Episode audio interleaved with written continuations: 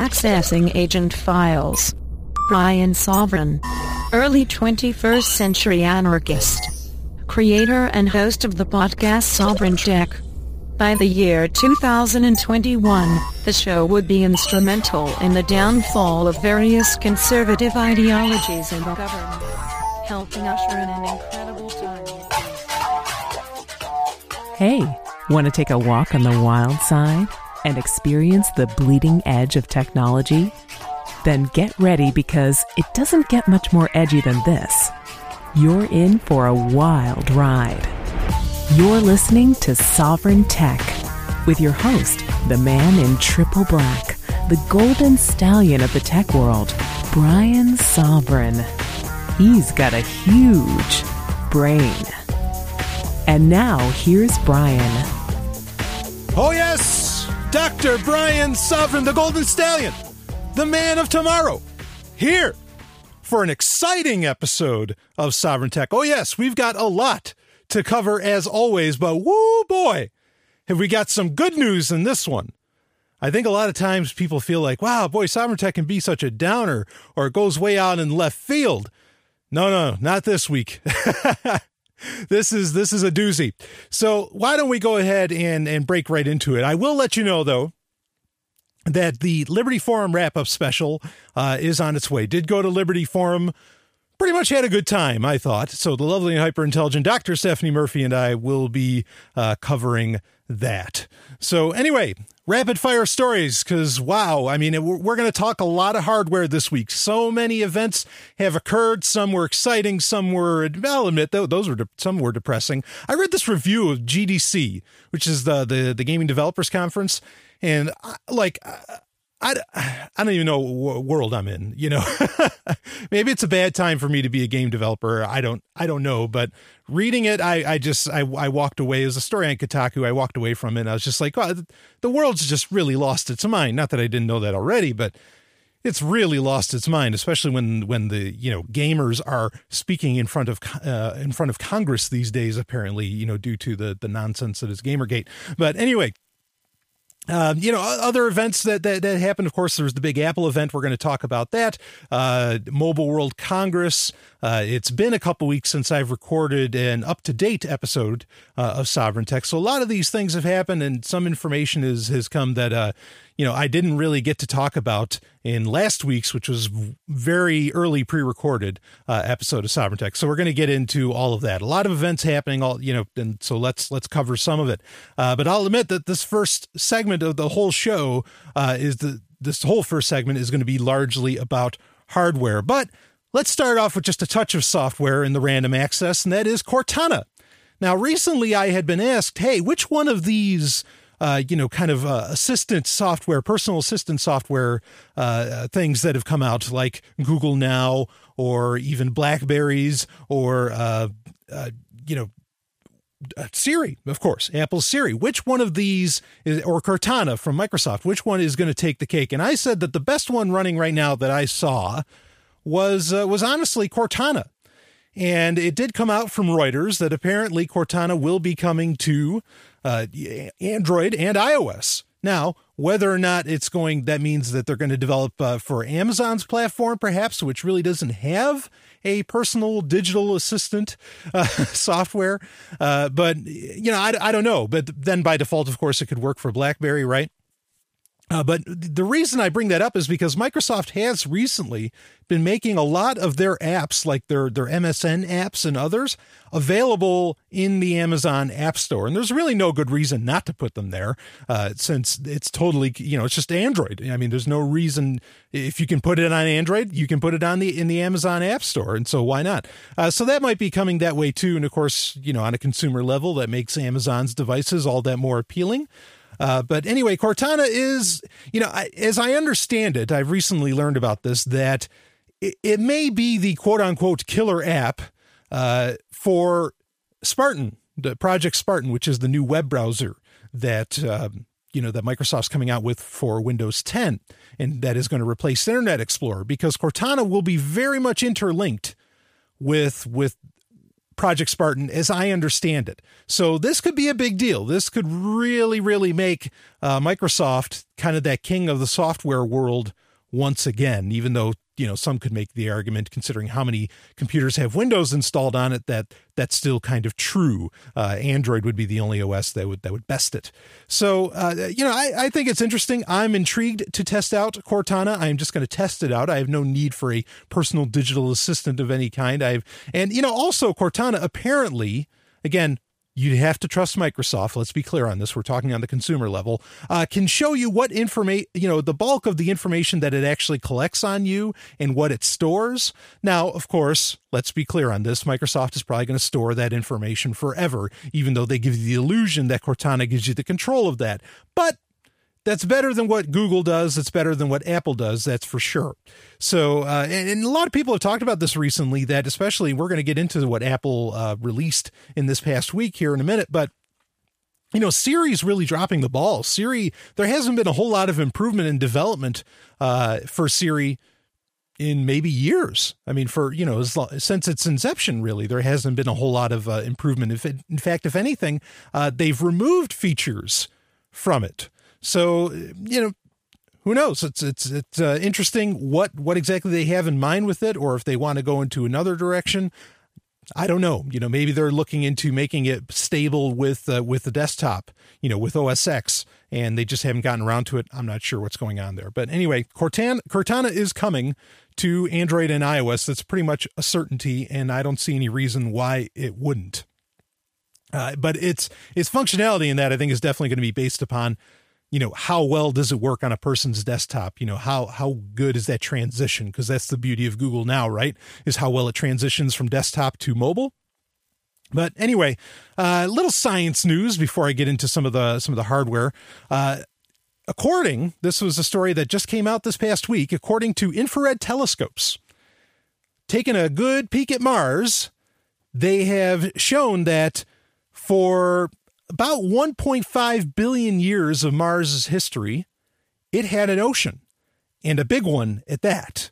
Uh, you know, as far as its depth, I don't think that's been totally, uh, you know, clarified, but it had an ocean for a while, which lends itself to perhaps having supported life, uh, or, you know, not just supporting life, but having life evolve there, uh, which is an interesting concept when one considers lava tubes and other things. And I'm just going to leave it at that. But I just want to put that out there that, hey, you know, maybe some life started on Mars. I'm certainly, you know, open to that. It might not have been complex life. Who knows? Uh, but 1.5 billion years to have an ocean, that's a long, long time to allow for a lot of things to happen on such a planet that is considered so dead.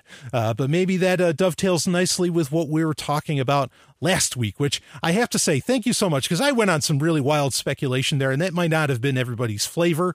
I don't know because uh, the downloads for last week's episode were the, the extremely minimal compared to most episodes, but that's fine, whatever.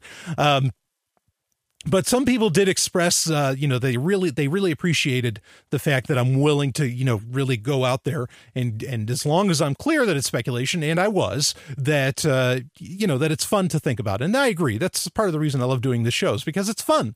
It's fun to think far out even if you have you know the evidence is found wanting uh, it is fun to do that. But you know, we did we talked about Ceres or Ceres, however you want to pronounce it, and apparently the best answer going right now is that that reflection on on Ceres is a it's obsidian. It's an obsidian deposit that's reflecting because now they're seeing a bunch of these reflections. So. What does all that mean? Could there still be a mining operation for some obsidian? uh, who knows? But of course, you know, always come to your own conclusions on these things. Uh, but let's let's get back into the random access because we got a lot to cover. So, boy, here's a. I don't even. I, so a story came out this week about iNation, not BitNation, iNation. And once again, now it does, it is being headed by a couple of people, David Mondres and Nathan Wasnak, uh, who both are, you know, admittedly, they're, they're nice guys. Okay. Uh, but they, they are heading this new venture to, and they are concentrating iNation, which is very similar to BitNation. Uh, they are concentrating it on the first world, on you know North America, uh, you know Western Europe, and all of that, as to where BitNation apparently somewhere, and I don't know when this happened, but somewhere along the line, BitNation somehow said, "Okay, we're going to help the third world," and I don't know when that occurred, but iNation is going to help the first world. And if you don't already know my thoughts on BitNation, honestly, they they all pretty much transmute to to iNation. Uh, because again, it is just this, you know, document storage system, blah, blah, blah, blah, blah. We're going to talk about Bitcoins during tech roulette, or we're going to talk about crypto technologies, blockchain tech, blockchain technologies, etc. in, uh, you know, during tech roulette. So we can hold off for that. Um, but again, it just comes down to with, you know, with iNation, if people want this thing, they want it, they use it, whatever. Okay. But most of these these titles registries you know registrations uh, licenses all that stuff it's all just bloat and extra complexity on life and you know in these contracts. It's just not necessary. You know that's the thing especially when we're talking about this is stuff all being done in code. Well the first rule of code is to get rid of the non-essentials. That's how you have beautiful code. Well guess what in my opinion, and it's not just my opinion, okay, because I can always show, please, whenever I, you know, I think a lot of people uh, want to accuse me of fear mongering or something like that. No, I can actually show historical examples of anything I ever talk about to say that, yes, what I'm talking about isn't just possible, but it may have already happened. Uh, you take your pick, okay, and, and I lay them out on Sovryn Tech every week, okay, but you know the, a lot of these things they're just they're bloat. They're not necessary not necessary. They are non-essentials. These licenses you know be it marriage licenses be it uh, car registration all this stuff it's all non-essential. And to bother create there's nothing what's the old quote? Uh, there's no greater waste of time than making something efficient that doesn't even need to exist. Okay? And that's my point with with this iNation and BitNation and Factom and Ethereum, which hey, where's your Ethereum, baby? It's March. It's the end of March. Come on. Yeah. Anyway, so that, that's my point. Is that all this stuff is it's just not necessary at all. Like, and the world would be better off without it. So, eh, it, yeah, I don't buy it. But anyway, iNation is out there. You can look into it. Maybe you feel that you need a contract for something. And if you do, well, iNation's there for you. And I will say, Mondris and, and Wozniak, nice guys. Okay, so whatever. Uh, all right, let, us get into that hardware. I've been wanting to talk hardware for a bit here now. Uh, I did in, in last week's episode, I did mention, but I didn't have the details on it. Uh, Black Phone and Black Phone Plus. There's Black Phone 2 and Black Phone Plus. And this is coming from the company Black Phone, run by Phil Zimmermann and plenty of others that are really highly regarded uh, in the crypto space, in the hacker space. Uh, and they, you know, they came out with the first Black Phone, which we highlighted on Sovryn Tech uh, over a year ago, I guess. And that was an exciting development, you know, to happen. Um, but now, you know, I was curious. I was like, what exactly do they have in mind? I don't, you know, how is this all going to pan out? Because they recently, Blackphone bought Geeksphone, which was the company that was actually making the hardware for them, while Blackphone was doing all the software end. And so I still don't know precisely if they are going to keep you from putting uh, Facebook Messenger onto the phone. Because, like I said, as soon as you do that, unless they have some kind of, you know, software uh, like like feedback loop or something to keep it from accessing your microphone and whatever and your contacts and whatever else. Uh, I don't know how putting Facebook Messenger on anything could any in any way make it secure, uh, or you know that that device could somehow considered be to be secure. Uh, and so I don't know how that's working, but they have really sewn up everything else. In fact, apparently because they're because they now own Geeksphone, they are controlling the shipping, they are controlling all these things, and they made it very very clear at Mobile World Congress, Blackphone did. They said, we are, you know, we are making sure that the NSA cannot get their hands, of course, to the best of their ability, on our devices because we're going to control the shipping. We're going to control everything. All right. So now I'm not saying that's a silver bullet, but I love their attitude and I love that that's what they're shooting for. And that Blackphone Plus, which is the tablet, is actually a seven inch phone. Okay, it's not just a tablet, it's a seven inch phone. Honestly, I'd rather it just be a tablet because I think when something has a SIM card, uh, yeah, right. you know, that, that baby's not secure. In fact, isn't it hilarious? We talked about Gemalto, I think last week or maybe it was the week before, how the SIM cards, you know, all their all their private keys had been cracked uh, by the NSA or CIA or whoever, you know, and then Gemalto came out and said, "Oh no, no, no, like yeah, they could do this, but it probably didn't happen." And isn't it amazing? Some other security researchers had said this. Isn't it amazing that somehow a company that has operations in 85 plus countries around the world was able to do that deep level of a security, uh, uh, you know, security, you know, research inside of a couple days or a week, even. Like I, I mean, it's mine. There's no way they could have looked into their pro into that problem uh, as well as they did, uh, or as well as they claimed that they did. So anyway, you know, I, I think just and maybe we'll talk about this more uh, throughout the episode, but I, I think as far as having secure operations, uh, by and large, cell phones, smartphones are just a lost cause. So, moving on though. So, the black phone, the good stuff, definitely something worth looking into. They've got the right attitude, no doubt about it. I'm happy that they exist and they are looking to, uh, you know, work with uh, enterprise environments, which I think is great. So, anyway, uh, Project Loon this is something talking about the the internet being everywhere and we'll get into more google in just a second. But project loon is it's out there it's happening. This is google's uh, balloon project where they are going to transmit internet down to the planet from you know down to the, the terrestrial realm from balloons circling the earth and uh, some interesting information about that is that now it's already been started using in Australia, I think Australia, New Zealand, and there's a couple of other areas where they've launched them.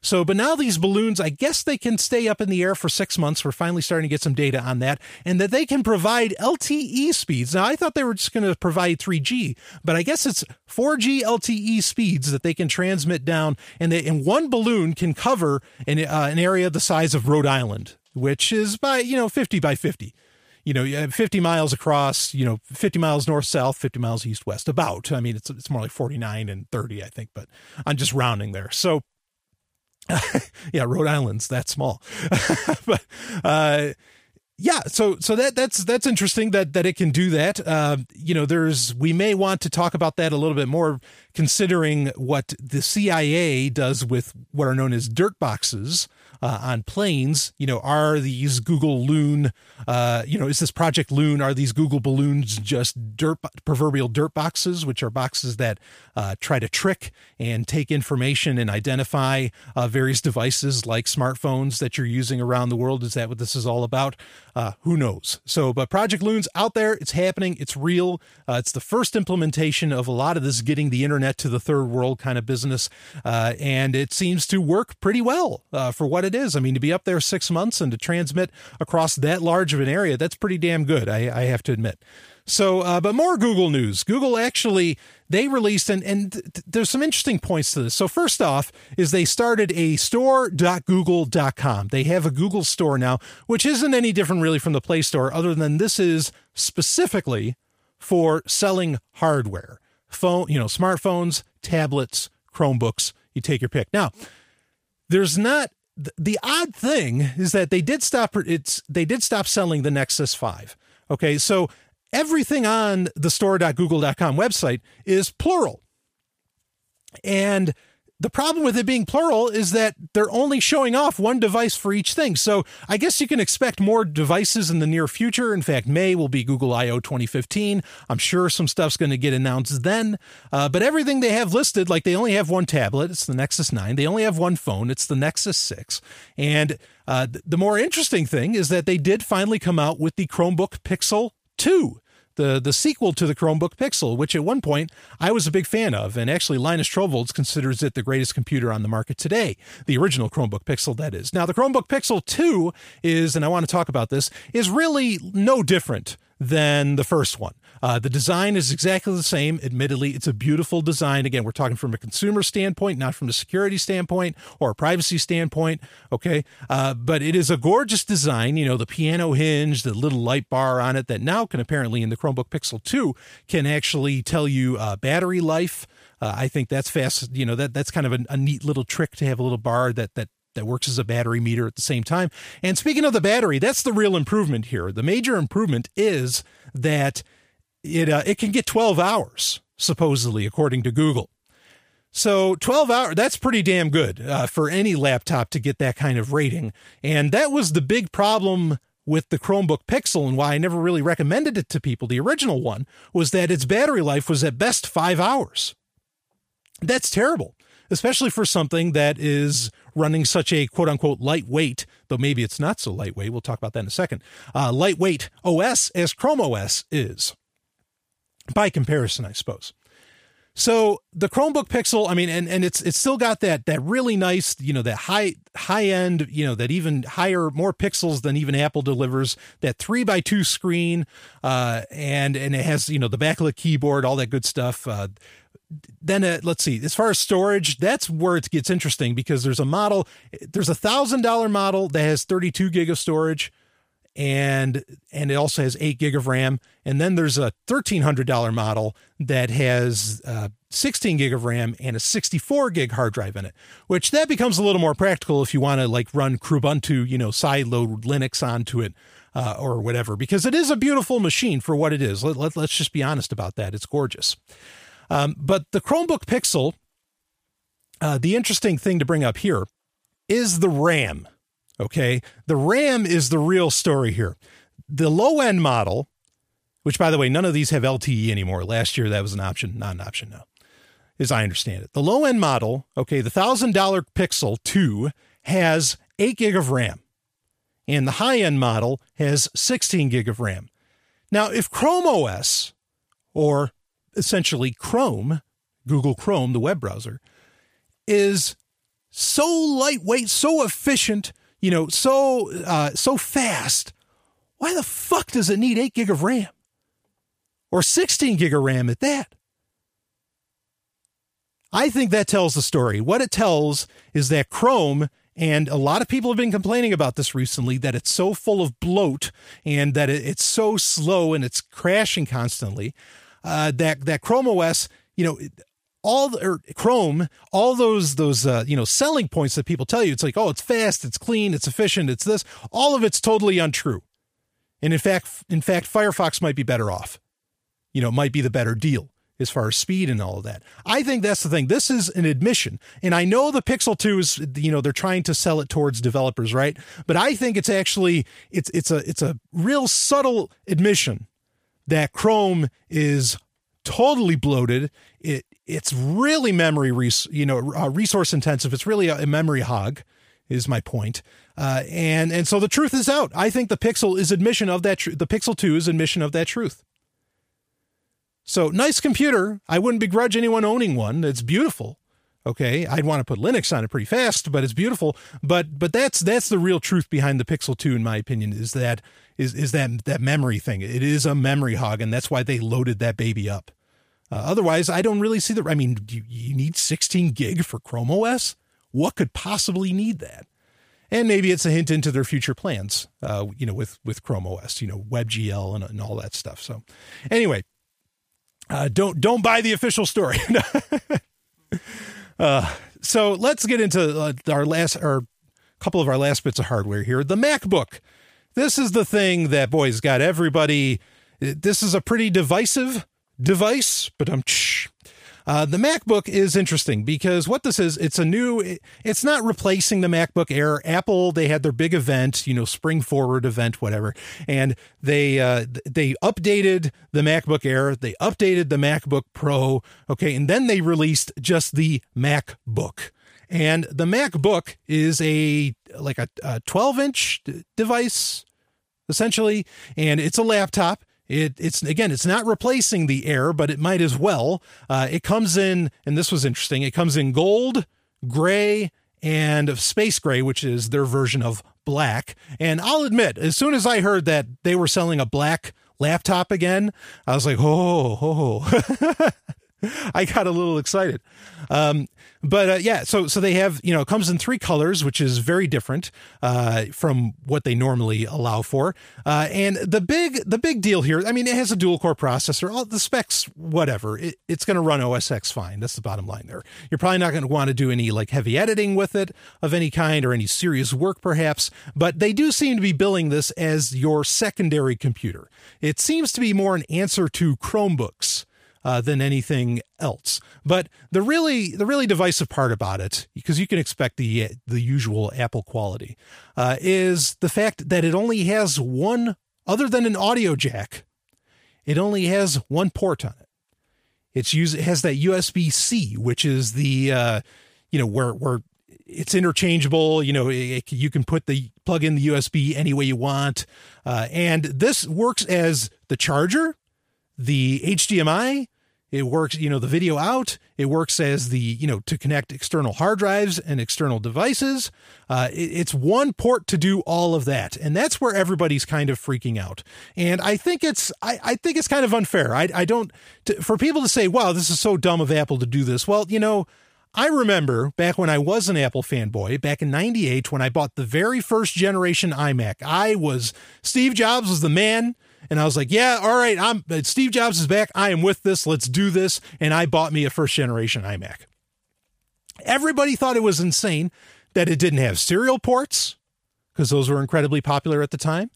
All it had was USB 1 ports all over the place. It did have a parallel port for a printer and, and of course Ethernet, but you know that that's all it had. And then it had uh you know it didn't even have this was the big one it didn't have a floppy drive. It had a cd drive but it didn't have a floppy drive.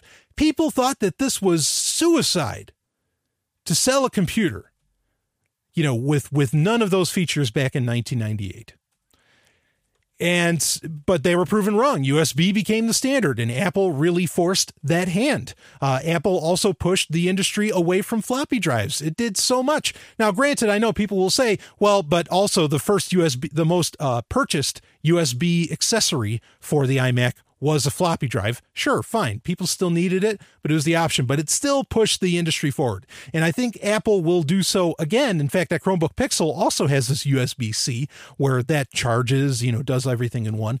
Uh, I think they'll push it forward again. There's not, there's no Ethernet ports on this thing. There's nothing. It all works, uh, you know, everything's pretty much wireless, wireless AC and Bluetooth and all that good stuff on this MacBook.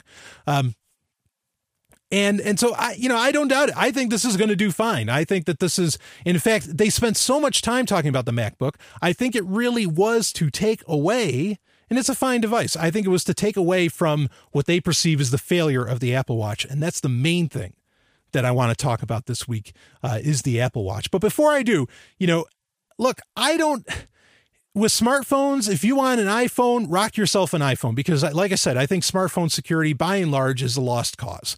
Okay, it's not going to happen. So having Apple or Google, and Google's already, you know, Android's as bad as iOS as far as tightening things up um, by and large. Anyway, you might as well. Okay, I don't, I don't have a problem with people owning iPhones. As far as owning a Mac, well, you know, th- this is the fun. Somehow Mac gets away, owning a Mac somehow gets you away with like the whole stigma of oh you know windows is closed source. Oh like oh windows fucking windows you know and all this stuff. And like all these people that use these cases that make these strong security cases for why you should be using linux and whatever else okay? But if you use a mac well somehow mac is just as good as linux.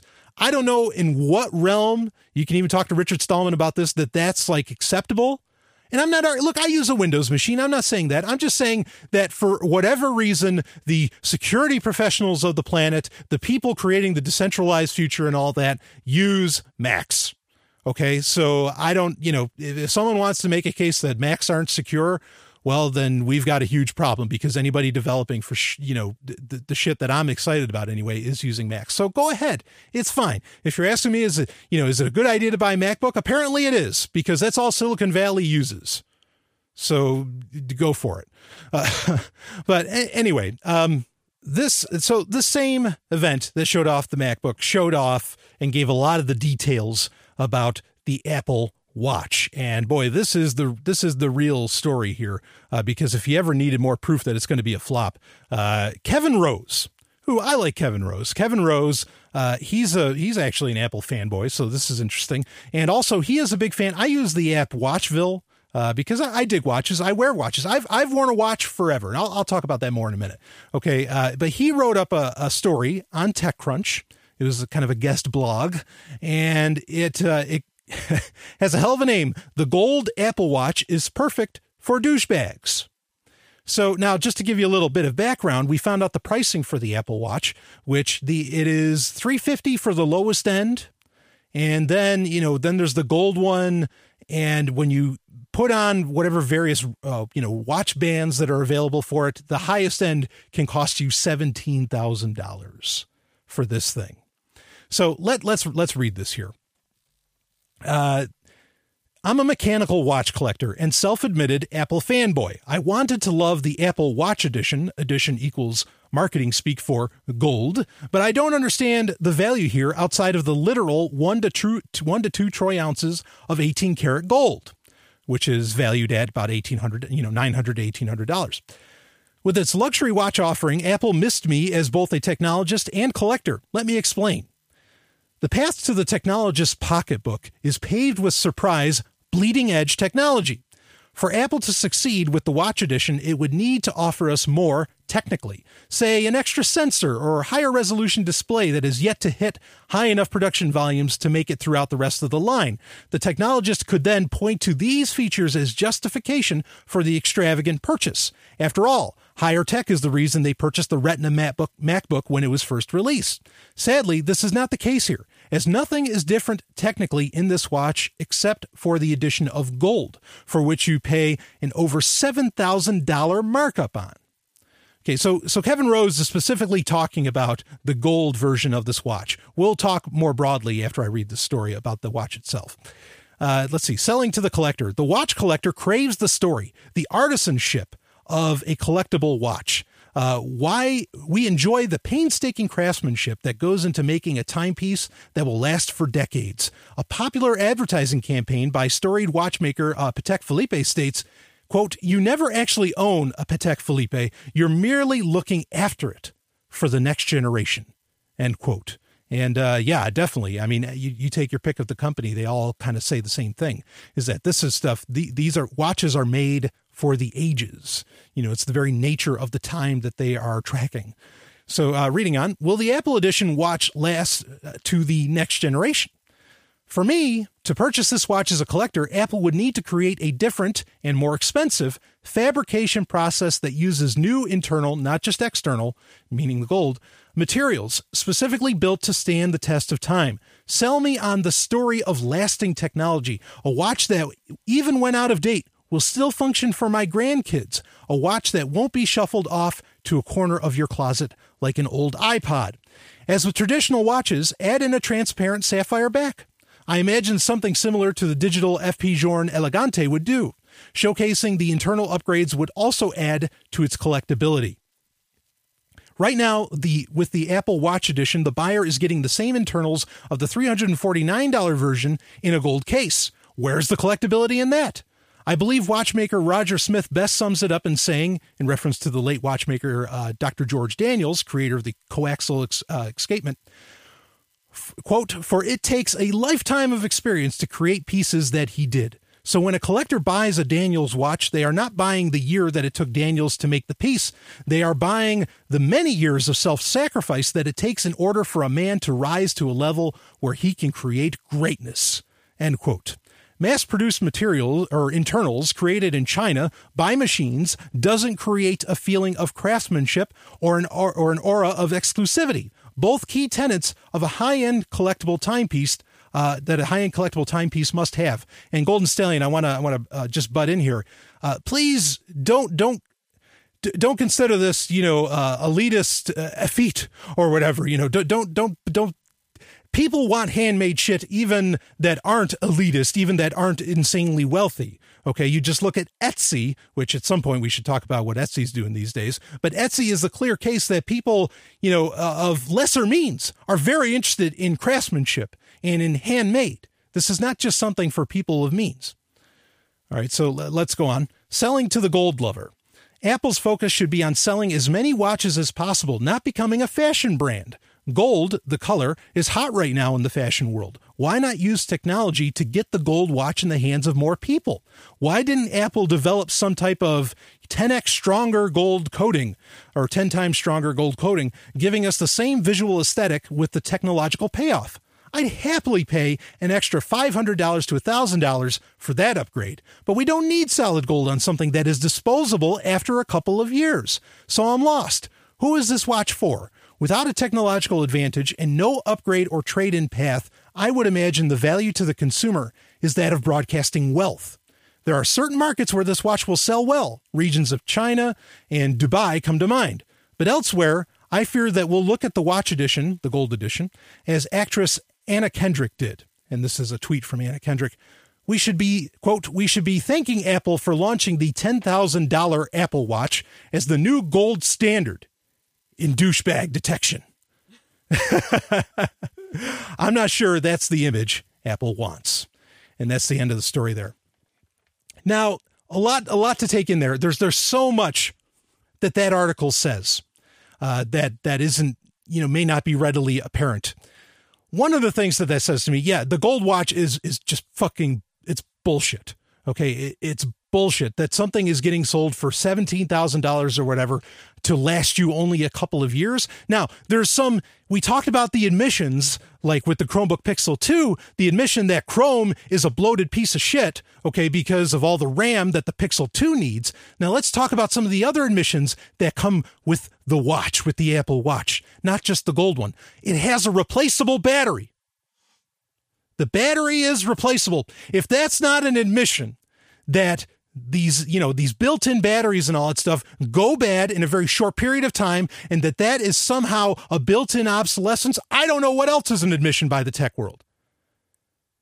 The other admissions here Kevin Rose clearly lays out there's ways that you can make this more, you know, more indestructible, more beautiful. There's so many things that you could do that are available that would cost 500 to $1,000 more. And here's the thing. If you could buy a computer that was practically indestructible and meant to last the ages and it only cost you 500 to $1,000 more, I would absolutely hash out an extra $1,000 to have a computer that would last me a lifetime. Absolutely.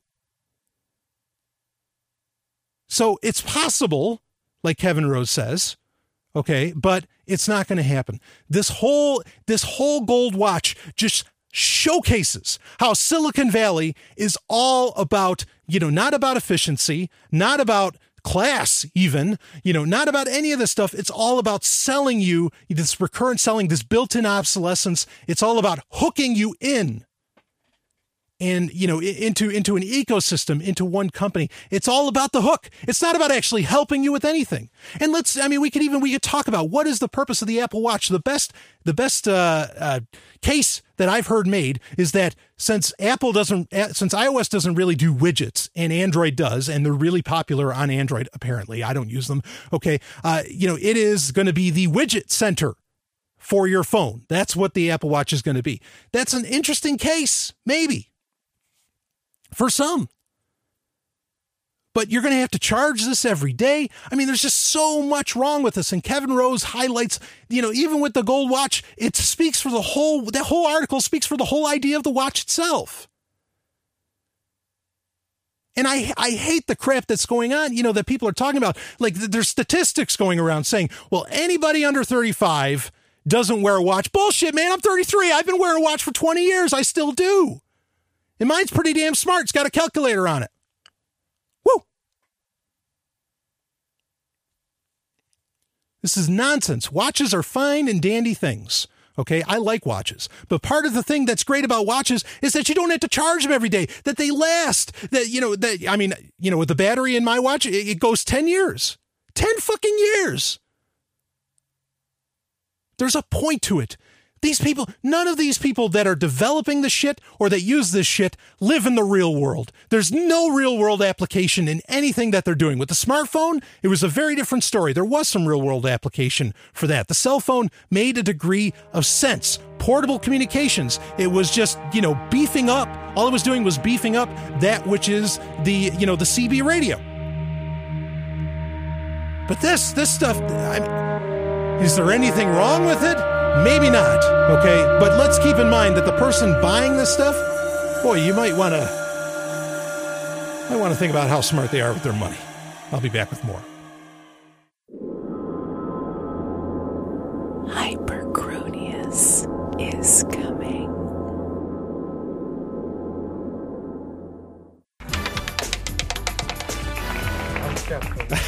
thank you. Thank you so much. Yes, thank you. If you'll excuse me.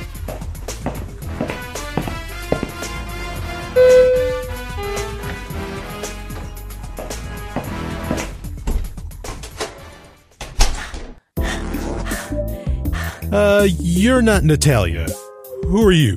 Oh, hello, Mr. Sovryn. Natalia is on another mission. I'm Elizabeth. I'm here to debrief you. I'd love for you to debrief me, but, uh, how did you get in my room? The bellboy let me in. Well, hooray for the bellboy. Tech roulette.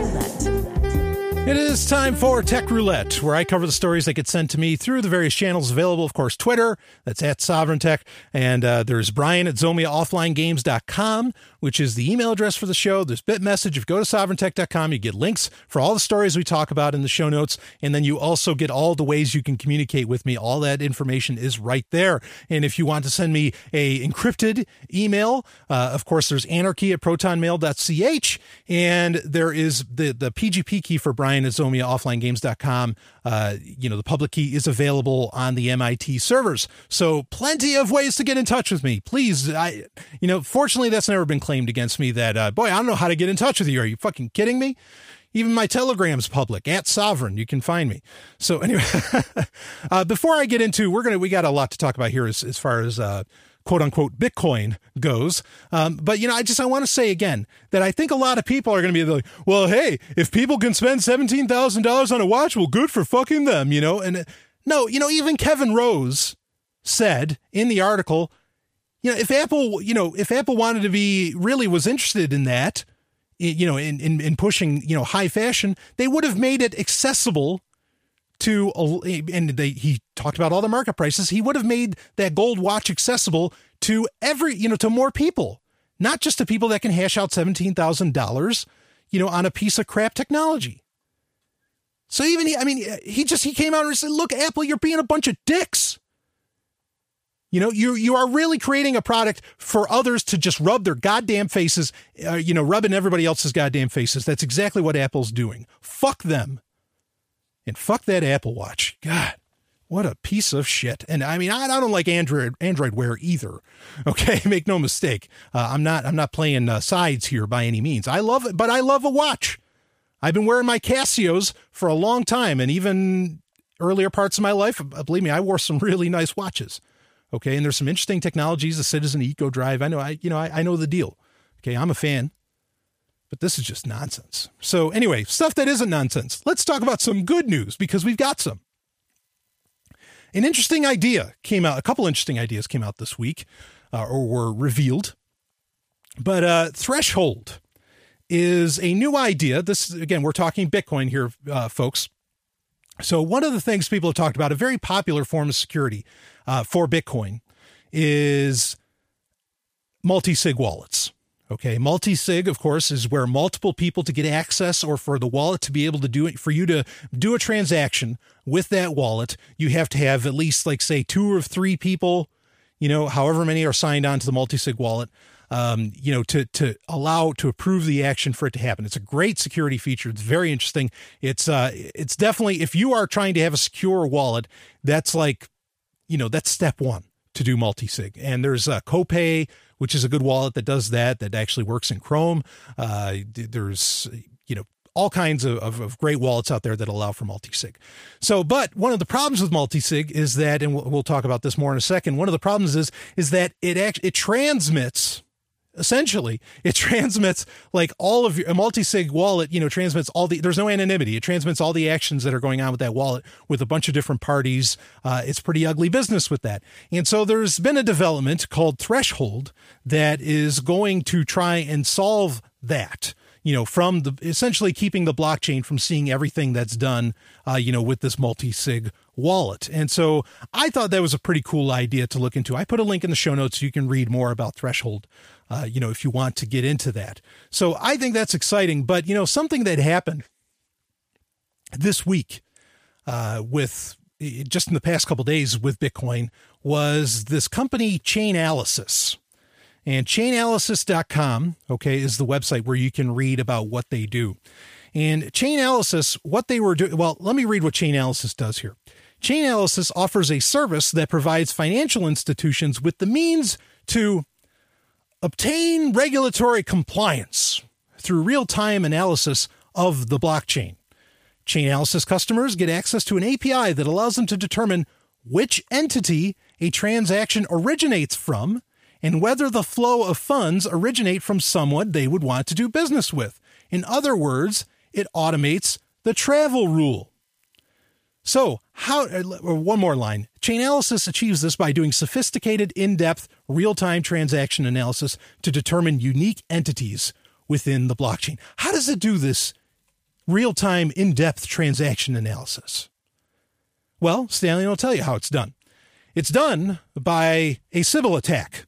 Now, a Sybil attack is in a peer-to-peer network a Sybil attack is where there is one party. This gets done with Tor. This gets done with a lot of peer-to-peer systems, where someone will mimic. They will, you know, de- they will fraud, fraudulently, be, you know, be a uh, like a server or a node within this peer-to-peer network. Okay, so they were what Chainalysis was doing was in various wallets and, and, and systems. They were forcing those Bitcoin transactions being done from those wallets, from those systems, to contact their nodes, Chainalysis's nodes. And that way they knew what transactions were happening. It was a, it's a huge blunder. It, it's, it's a scandal, honestly, uh, going on right now in the Bitcoin space uh, because a whole lot of anonymity just got lost, no matter how hard you were trying. So the Sybil attack is serious business. And, you know, one of the concerns for me is in this case, and believe me, we're going to talk about a great solution here in a minute. One of the concerns for me here is, is that, you know, I talk about identity systems all the time. Well, I'm not the only one. Half the fucking blockchain or 90% of the blockchain space talks about identity systems because they can't wait to have them, baby. Woo! Sign me up. My name is blah, blah, fucking blah. And I want everybody to know it because I am proud. And that is one of the answers to a Sybil attack is that you create an authentication system, an ID system that that attaches to, let's be clear on this, that attaches to a real, you know, a real life identity. Okay?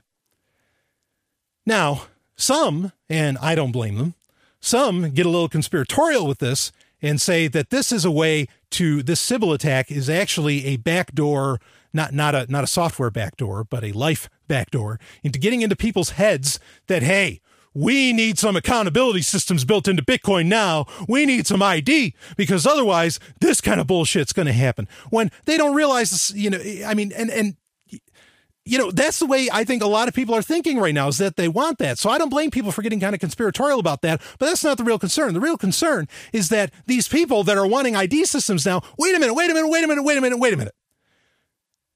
You had a crack on the anonymity. You're concerned about the crack on anonymity because of a Sybil attack from Chainalysis, and yet what you're wanting is is a system that doesn't allow for anonymity to solve it. I'm pretty sure I just heard crickets. Are you kidding? Now, there's ways to solve Sybil attacks that don't require uh, necessarily the use of a of an attachment of a real life identity. Okay, the you know real life identity being that your Bitcoin wallet is attributed, or like my Bitcoin wallet would be definitely attributed without question to Brian Sovryn. It'd be somehow you know they they they code that that shit in. The other way to do it is to attach uh, location data but either way, you have to have some degree of tracking upon the real or upon the person using uh, said, you know, said Bitcoin wallet or said system to solve, you know, the possibility of Sybil attacks. Okay, you know, even that, while that doesn't attach to ident- to your real life identity, it still attaches to your real life movements and your real life actions. Okay, which I don't care for. You know, it's it's it's an old saying in America. Okay, but you know, better a dangerous liberty than a safe tyranny.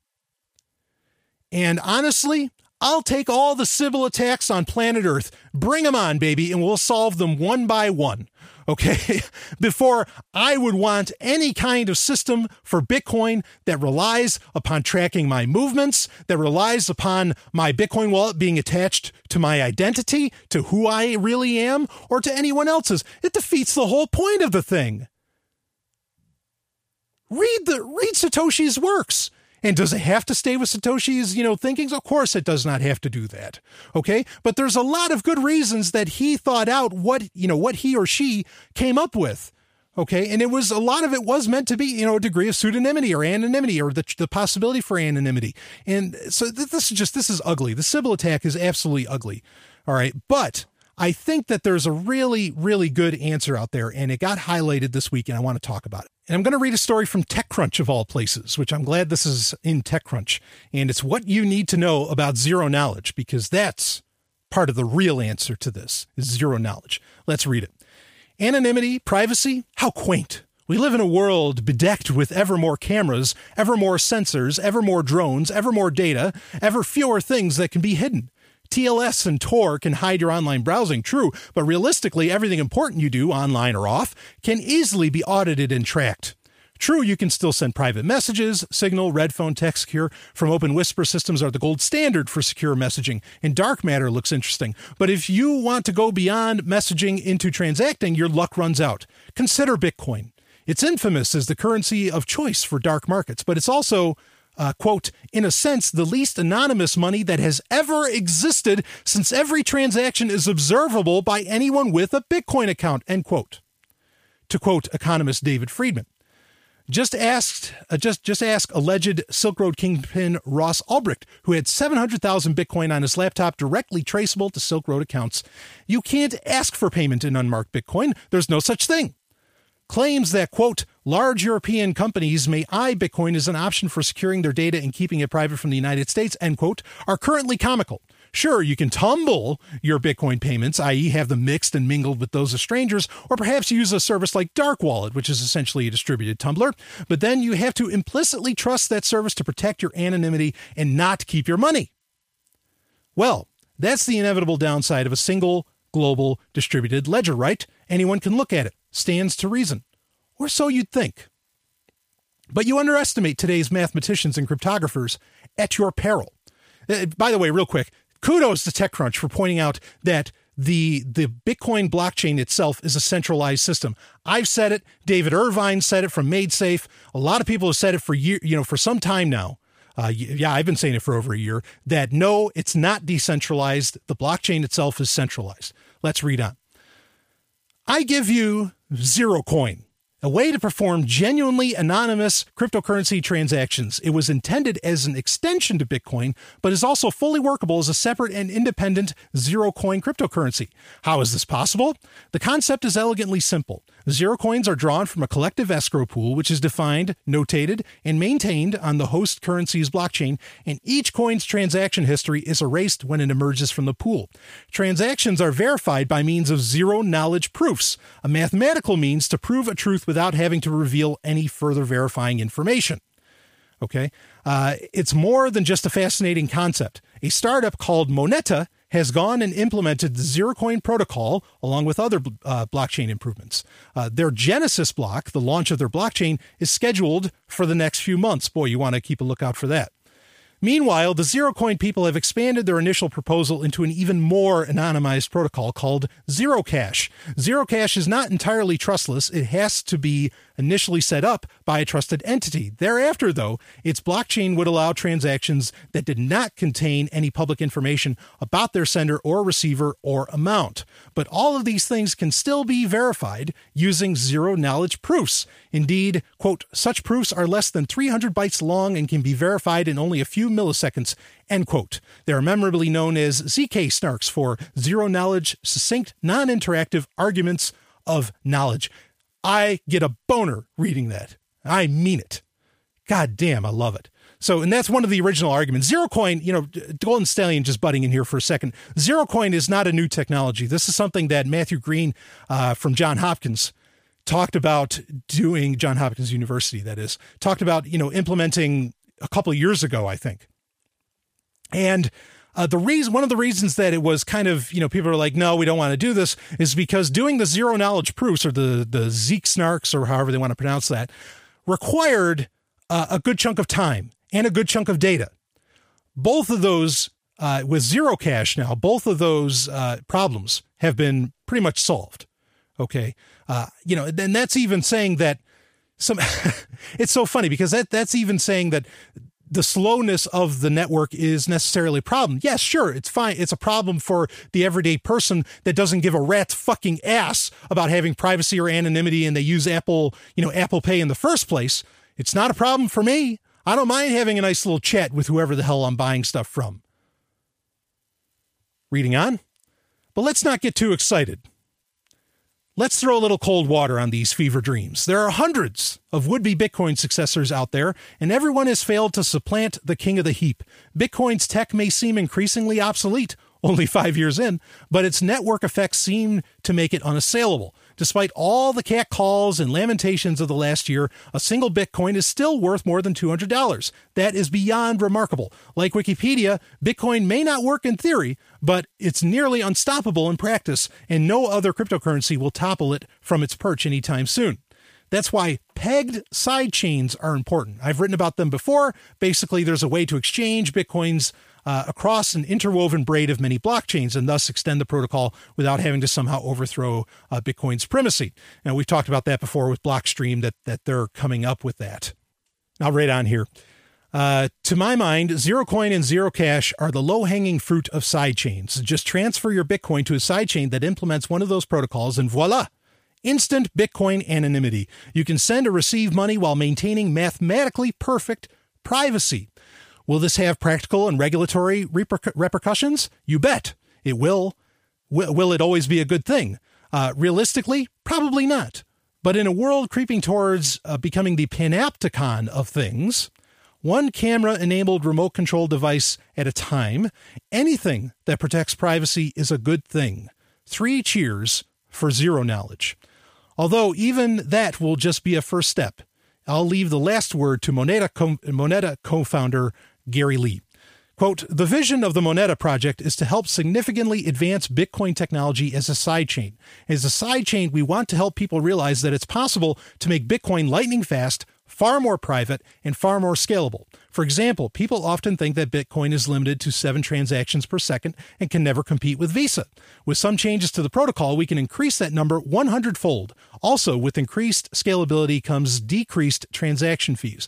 Think of all the new marketplaces and behaviors that can arise if we can decrease Bitcoin's transaction fees from the magnitude of cents to the magnitude of hundreds of a cent we hope to convey that Bitcoin's underlying protocol can, in fact, be advanced significantly, not just marginal improvements, but 10x or 100x improvements.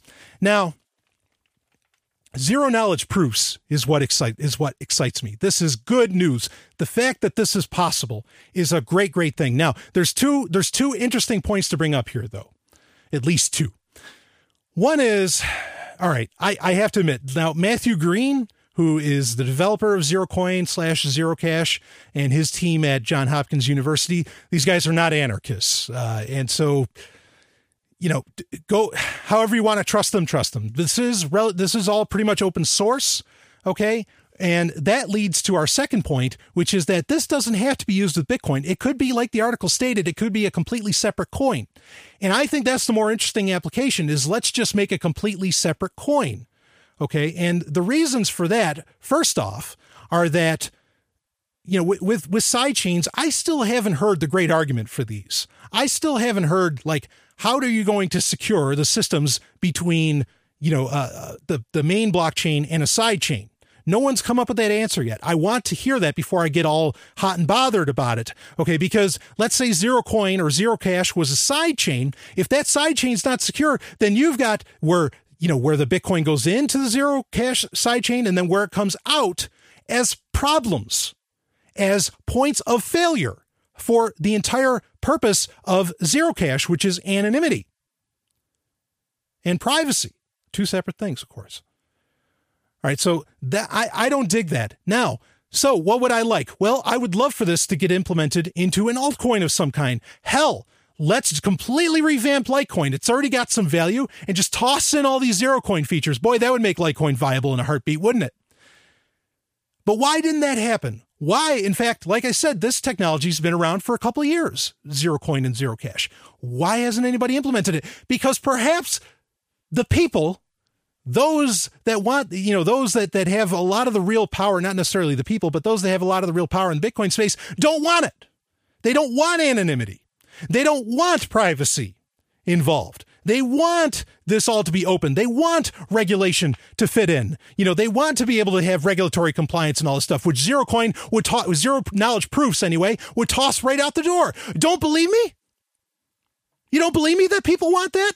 Fine. Let me direct you to another website, digitalcurrencycouncil.com. This is set up by none other than one of Wall Street's finest, Barry Silbert, because, you know, we want Wall Street involved in Bitcoin, don't we? And this whole thing is about certifying you if you go through their courses to let's see what what can you get if you have a, a certification from the DCC if you have a license if you have you know bullshit essentially from the DCC what do you get? Well this is going to be great for finance financial professionals this is right from their website. Uh, advise your clients on how digital currency fits into their investment portfolios or attorneys counsel your clients on legal and regulatory matters related to digital currencies. Accountants, this is all that this is for. Manage the tax and reporting obligations of digital currency transactions. Taxing, legal, regulatory, read all those words. All those words are gigantic red flags for the whole goddamn community, or at least they should have been. And if they're not, fuck them, leave Bitcoin.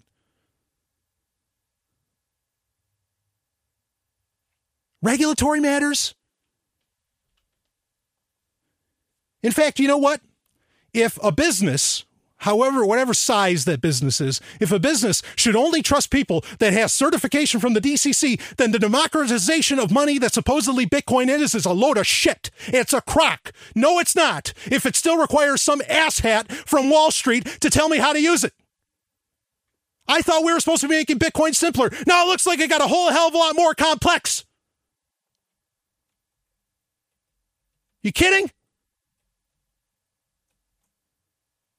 So, end of the day, guess what? We have the technology that does pretty much everything I wanted to do. Zero proof knowledge. We have zero coin, zero cash. The shit's open source. It can get implemented into any altcoin, could be its own altcoin. Good. Do it. Let's roll with it. And, you know, drug dealers, hookers, all my friends, jump on board, baby. Because we got us a real piece of money right now.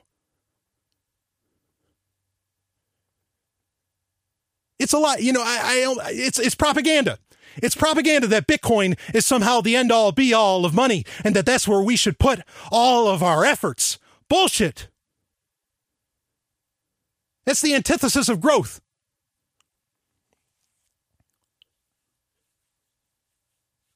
We can do better. In fact, one of my common arguments for cash, and I've said this before on Sovryn Tech, why cash is still king is because it's completely anonymous. Zero cash nice job. I love the fact that now they use the word zero cash because it's highlighting the fact that this stuff is anonymous. In fact, I've heard people, very smart people in the Bitcoin space, say the only thing that could ever unseat Bitcoin is something that was more anonymous. Well, here it is. And we can use it. We can get on top of it, start implementing it into things that might even already have a network of some kind. Not sidechains. Let's do it.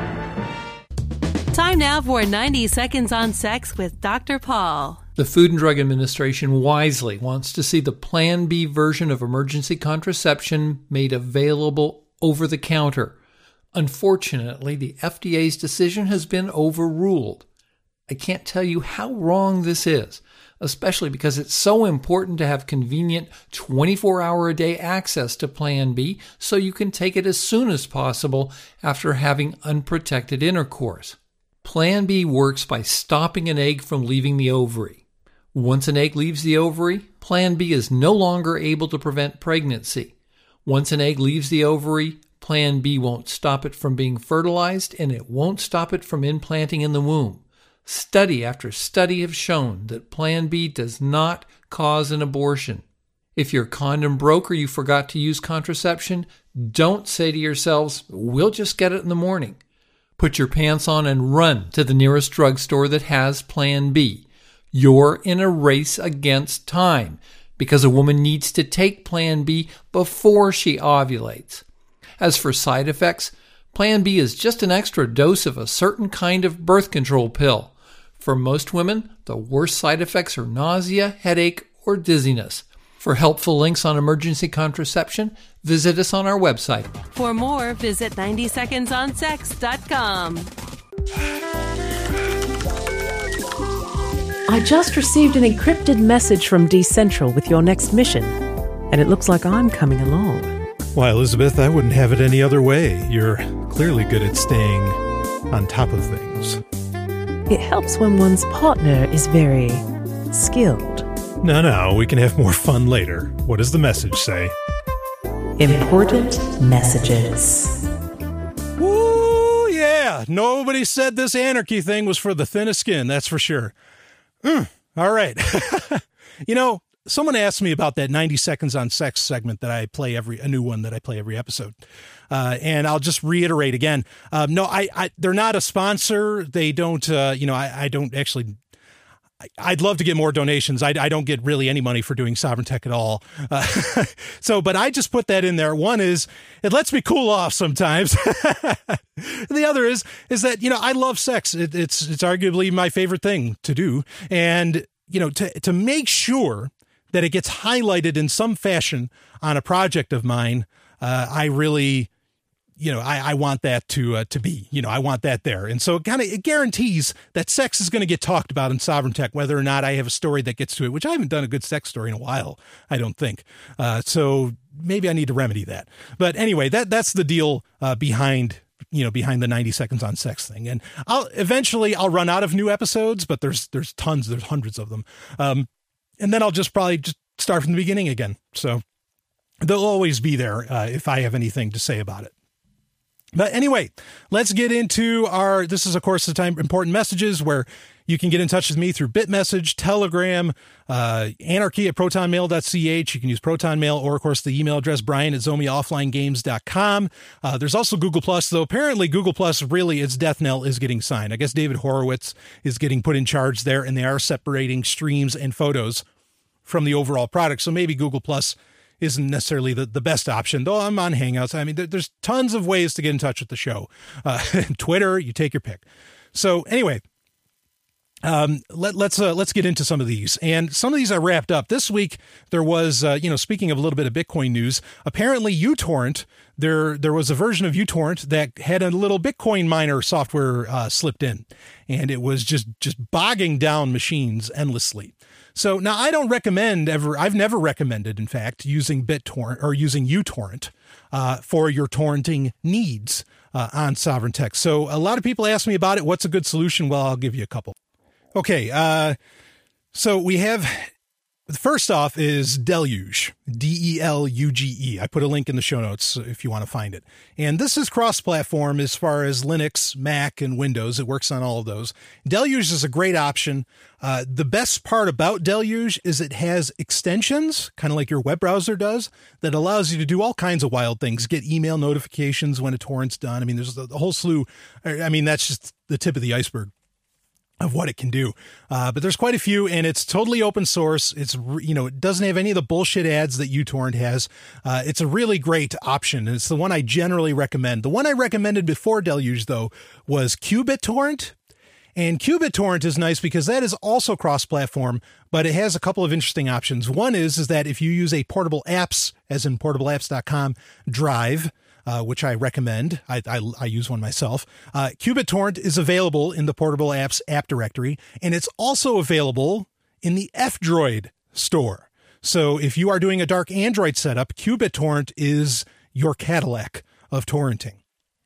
So those two options are great, totally open source. I don't, especially qBittorrent, maybe even more than Deluge, because Deluge is pretty popular. Uh, you know, I don't see anybody slipping in any kind of uh, you know nasty software uh, with those. So there might be some trade off of features, but as far as what people do with torrenting, I mean, there's you know, it, it's a it's a matter of taste which one works best for you, you know, which one has the features that you like, but they keep improving all the time too. qBittorrent is heavily developed and so is Deluge. Uh, so, you know, look into those if you're looking for an alternative with that. Another question I got this week as far as, you know, what's a good alternative for TrueCrypt because TrueCrypt has, you know, Steve Gibson would say TrueCrypt is fine as long as you use like version 7.2, the old version, which he's hosting at grc.com. Um, but if you want something that, you know, you, you might want to feel a little more secure about, if you don't want to, you know, use TrueCrypt, I recommend VeraCrypt, V E R A uh, crypt and link in the show notes for that as well. VeraCrypt does, you know, your whole drive encryption, your, your, you know, your external drive encryption, all the nice things that you used TrueCrypt for, VeraCrypt can do. And uh, supposedly TrueCrypt, there's been some good news about it that that the initial security audit of TrueCrypt has come up green. You know, everything's okay, but that's just the initial one. Uh, it's not an in-depth audit. Uh, boy, I was trying to think of that word earlier when I was talking about other stuff during uh, random access. But anyway, uh, so do check out VeraCrypt, and it is cross-platform. You know, works very well with Linux, OS X, and Windows.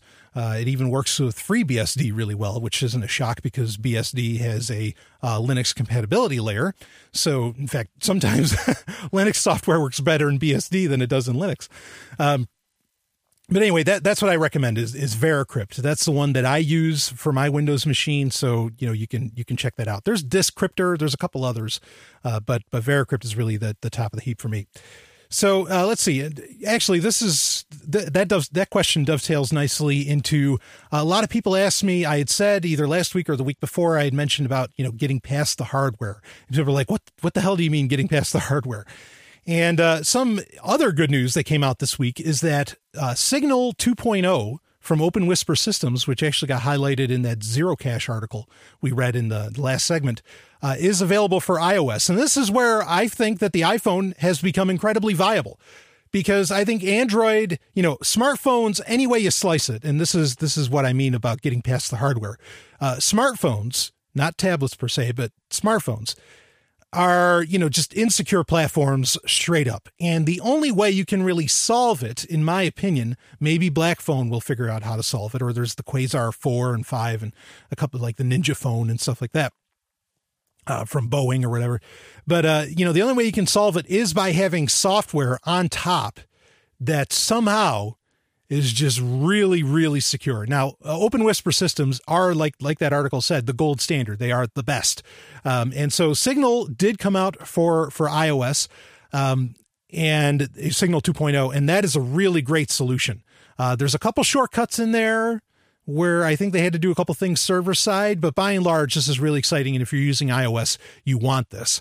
Um, the other interesting point, actually, with Open Whisper systems, as far as you know, software encryption goes, is that TextSecure will no longer be encrypting SMS messages. Uh, so that also, to me, highlights how you know smartphones just aren't secure. And they admitted that you know trying to encrypt SMS messages was just this incredible pain in the ass uh, to do. And so, with that being the case, if software is where any of this encryption can really get solved, it by and large doesn't matter what platform you're using. Uh, by and large, okay. Now, one can get into the issue of hey what about the keyboard? The you know the google keyboard could be logging everything i do. The apple keyboard could be logging everything i do. Well fortunately it's another area where ios might be all right because they are allowing for other keyboards to be implemented. Um, who knows? You, you know what that depends how far you want to go with this. And i and you know believe me i i don't knock people for for being you know, paranoid. Okay. I hope I proved that by now. So, uh, you know, but that's the thing is that software is really the solution. So the idea of getting past the hardware is that, yeah, I think, you know, for, to, to bring in this, you know, very anonymous and, and private solutions to thwart, uh, you know, various alphabet soup organizations like GCHQ, uh, the NSA and whoever else, uh, it looks like that battle is going to largely be won software wise. Hardware wise, I mean, the best thing we've got, I mentioned it every show, is the LibreBoot X200 which is a revamped ThinkPad that is, you know, all the all the firmware is backwards engineered on it and everything. I mean, that's how far this stuff has to go. So software seems to be the, you know, as far as getting ease of use and quick, uh, you know, quick out outline, you know, you know, quick uh, uh deployment. It's going to be on the software end. Uh, you know, so that's what I'm saying about getting past. Maybe we need to get past the hardware. Uh, and you know, I mean, something else like you think of Tails. You know, uh, Tails the operating system. You know, you load that onto a USB drive, and maybe that's what we'll do. Is just everybody will have their own OS. This is kind of what Portable Apps does. Uh, portableapps.com, where it's it's kind of your own OS, and you just do everything in there, and then you walk away from the machine. And there's a lot of other interesting impl- implications for this too where there's a new laptop from MSI. Uh, and there's another laptop out there that's doing this too that come with Uh, they're really thin, you know, like 15 inch gaming laptops. I think it's the Ghost 60 or something like that. And it comes with a gaming dock. And what this gaming dock allows it to do is it will it it allows the it's it's just like a dock that a lot of laptops use that adds on ports or whatever. But this one you you plug in your you know you attach your laptop to it and this dock has a, you know a, like a surround sound you know sound bar speaker on it. And it has an nvidia gtx 960 built into it. So it has a more powerful video card and it will allow the laptop to access that. And i thought that was really interesting. I don't think people really appreciated just how how forward thinking this is as to where you could just have you know emplacements uh, all over the place where it has a lot of the heavy duty hardware that everybody could kind of share, but everything you do gets done on maybe your pocket some kind of pocket form of hardware or off of a USB drive or something like that.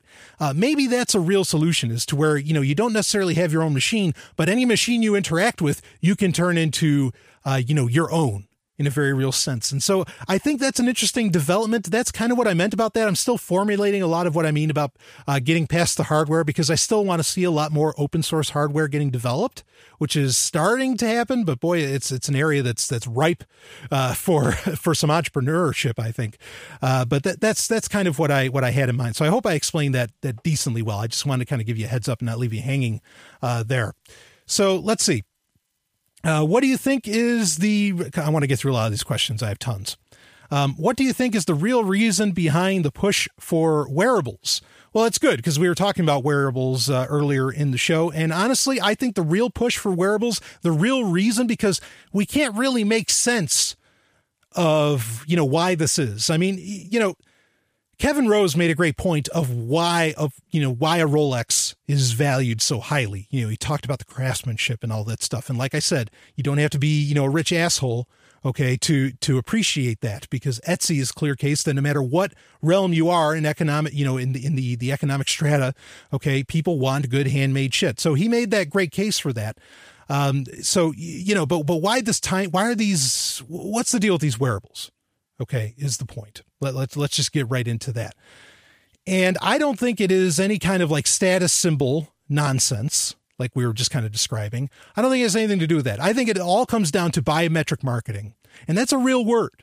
Okay. And I'm an advertising exec. I know I, I, you know, I get the, I get newsletters that talk about all this stuff. And as soon as I heard about biometric marketing, I was like, ah, this is why Android Wear is a big deal. This is why the Apple Watch is a big deal because they want to be able to detect how you literally how you're feeling, you know, what's your blood pressure, all this stuff so that they can feed you bullshit. You know, on your watch or on your smartphone or even on your computer because it's all cross platform, right? Cortana's going all the way across. Okay.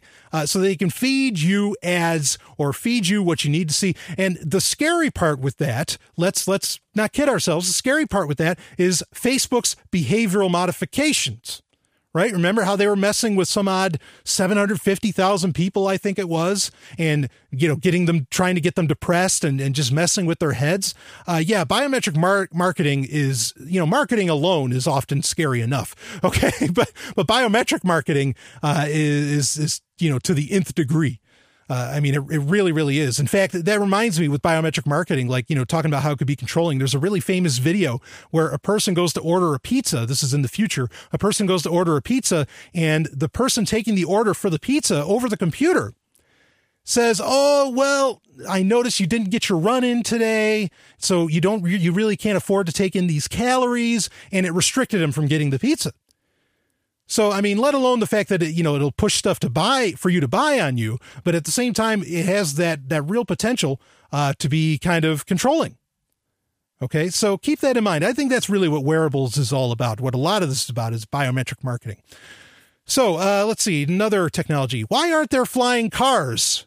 This is a I love this question. I don't know if I've ever done it before, but it's gotten asked again, and so good. I get to break into it. The reason that there aren't flying cars is not that the technology does not exist. It does exist. There could be flying cars right now. The reason is yes, it's government. That's the answer. But let's be a little more specific. The reason is is borders. What's to stop a flying car from going into Mexico? It's all about borders. So anybody, listen to me, anybody that complains to you that there aren't flying cars and yet they want to close down the borders because they're afraid of some quote unquote dirty Mexicans, they're not dirty, okay, uh, coming over, they're the problem. They're the entire reason we don't have flying cars is because of this whole border, you know, protection bullshit. Okay. In my opinion, that is the entire reason uh, for that. So, I mean, and you, when you read the FF, FAA regulations on borders, I mean, because the FAA would regulate flying cars even if the government allowed for them, you can see really quickly why they will never, but um, take off. So that that's the whole deal behind that. Why I think there aren't flying cars. It all has to do with this this this ridiculous notion of invisible lines on a map. Uh, Hypercronius two got a or I kind of gave that away in, in shortening the email there. Uh, someone asked, "Will there be a Hypercronius 2?" Now, I think I answered this previously, but I want to I want to go ahead and touch on it now. Uh, yes, as soon as Hypercronius is out, and we've got that date of April 5th uh, ready to go. As soon as Hypercronius is out, I will pretty much begin development on Hypercronius 2. And keep in mind that yes, I do plan on this being a long series of games. Um, it, you know, and it's it's a interweaving, interlocking story. The second game will be far more. The first game is definitely, you know, me going kind of for the hook. Uh, it's not a complex game. It's not necessarily a difficult game by a lot of standards of gaming. Uh, the second game will take everything up to 11. Okay. I'm not saying I'm going to make the game that, that difficult because the importance for me is getting the story across. I love to get out a great story. Okay. And gaming is just, it may be the greatest medium for that ever, more so than even television. Okay. Uh, so, you know, but but I just want you to know that Hypercronius 2 definitely it's going to happen. There's there's no question about it. Even if Hypercronius 1 doesn't sell well. Okay, Hypercronius 2 is going to be a thing. There's going to be 3, a 4, a 5. If I have to make 10 of them until I suddenly, you know, start breaking money, then fine. Okay, but he, he you know, this is me wanting to tell a great story. And so that that will happen, and it will definitely be a you know bigger world, bigger everything. Um, in fact, if you want to see, recently on social media, I have been posting pictures from Hypercronius. I, I posted some screenshots as well as uh, I might have leaked some of the full motion video from it. But anyway, but that's all. I haven't really leaked much in the way of story, uh, though I did for a second. I think I made one little tweet that actually gave the opening line, so you'd have to look for that. Uh, but anyway, uh, that that's that's happening. Things are going along very nicely with Hypercronius.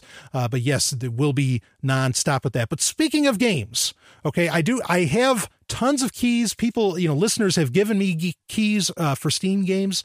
I will be doing the uh, the giveaways uh, for various games that I've done in the past. I've been very bad about, uh, you know, very inconsistent about getting those out there, but I will start doing the game contests again on Sovryn Tech. I know I've said that a couple times, but I really will. It's just Hypercronius is taking so much of my time, uh, you know, that, that I can't really get that all set up and spend time on that sort of thing. So, anyway, I'll be back with more. This is Sovryn Tech. Are you sick of government lackeys who say you didn't build that? Are you tired of elitists like Barack Obama and Al Gore taking credit for the web while trying to take over the web? Are you disgusted by experts whose concept of the internet is that it's a series of tubes? Take back the free market of computing by encouraging software developers to adopt the BIPCOT NoGov license. The BIPCOT NoGov license allows any use or modification except by governments. Go to bipcot.org. That's Bravo, India, Papa, Charlie, Oscar, Tango.org. Do you still have it? Got it right here. How does this affect System D? I don't know. The message just said it was important. I think we need to find out more about this. Tool of the Week.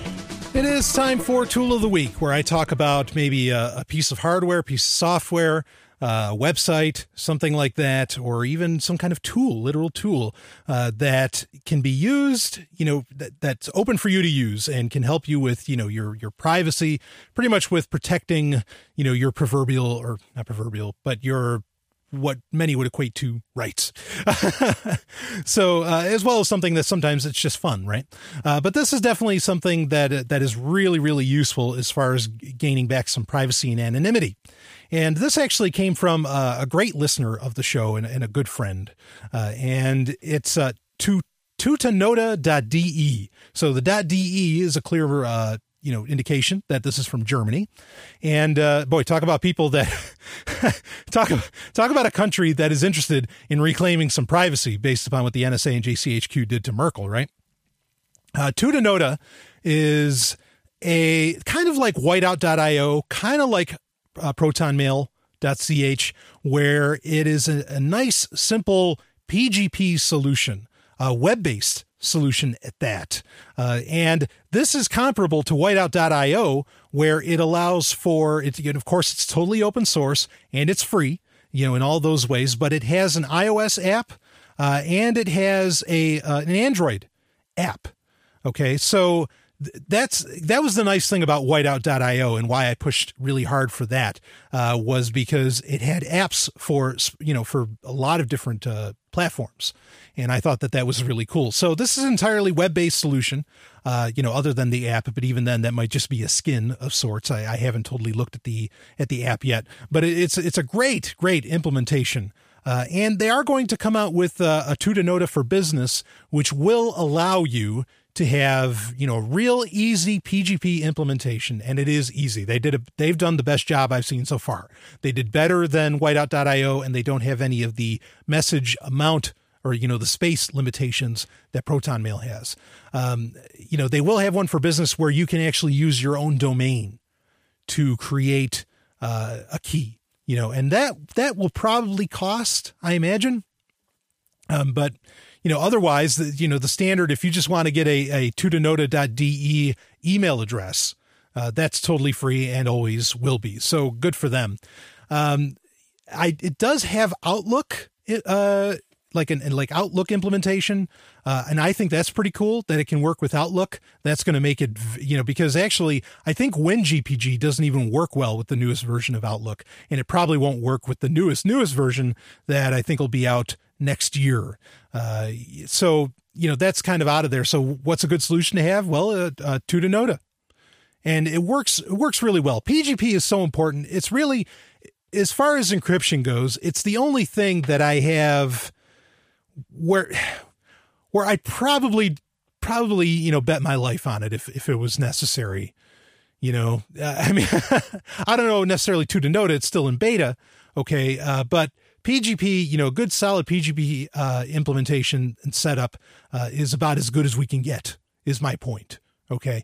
And so it's really important to use it, even if the setup is uh, can be a little clunky. Like I've noticed, Whiteout.io has been a little clunky. I haven't been able. The reason I use Whiteout.io still, and I haven't switched over to Tutanota yet, is because Whiteout.io does work with any domain, but honestly, that's been buggy on that recently. I can't get the app to work with the Zomia offline games uh, account.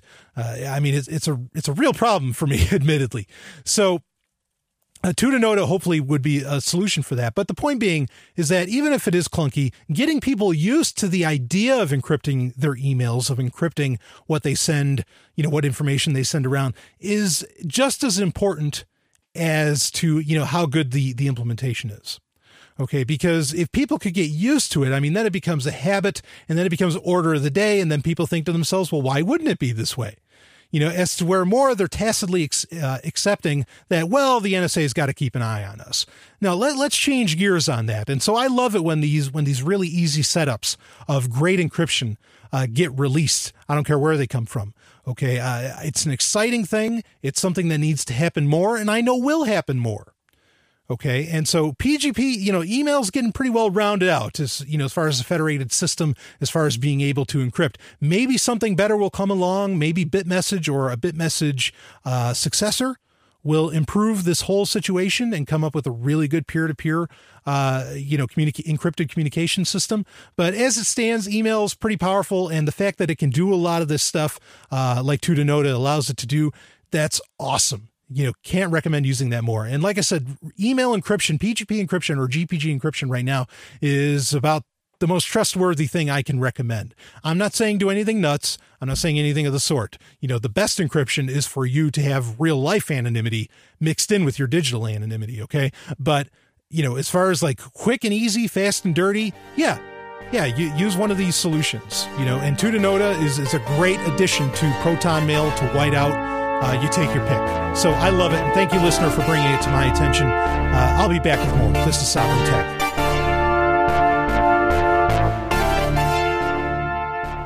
Hey, this is Michael Dean from the Freedom Fiends radio show. I've been working with computer programmer Derek Slopey to create Fiend Phone. I'm using Fiend Phone right now to talk with and record one of my co-hosts in real time. Take it, Davi. Hey, this is Davi Barker, and I'm a thousand miles away from Michael, but we sound like we're in the same room. We sure do, Davi. So, Davi, please tell the nice people more about Fiend Phone. Fiend Phone is free open source software that opens up a global world of possibilities for collaborative, high quality remote voice media production, and I'm digging it.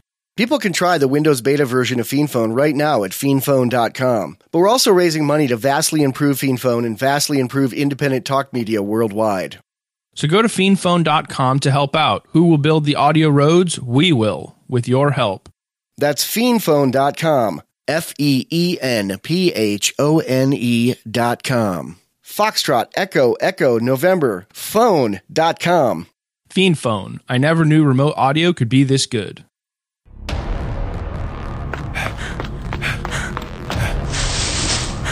We're never going to make it out alive if those blockchain drones get off the ground. I can handle that. You just find us another ride.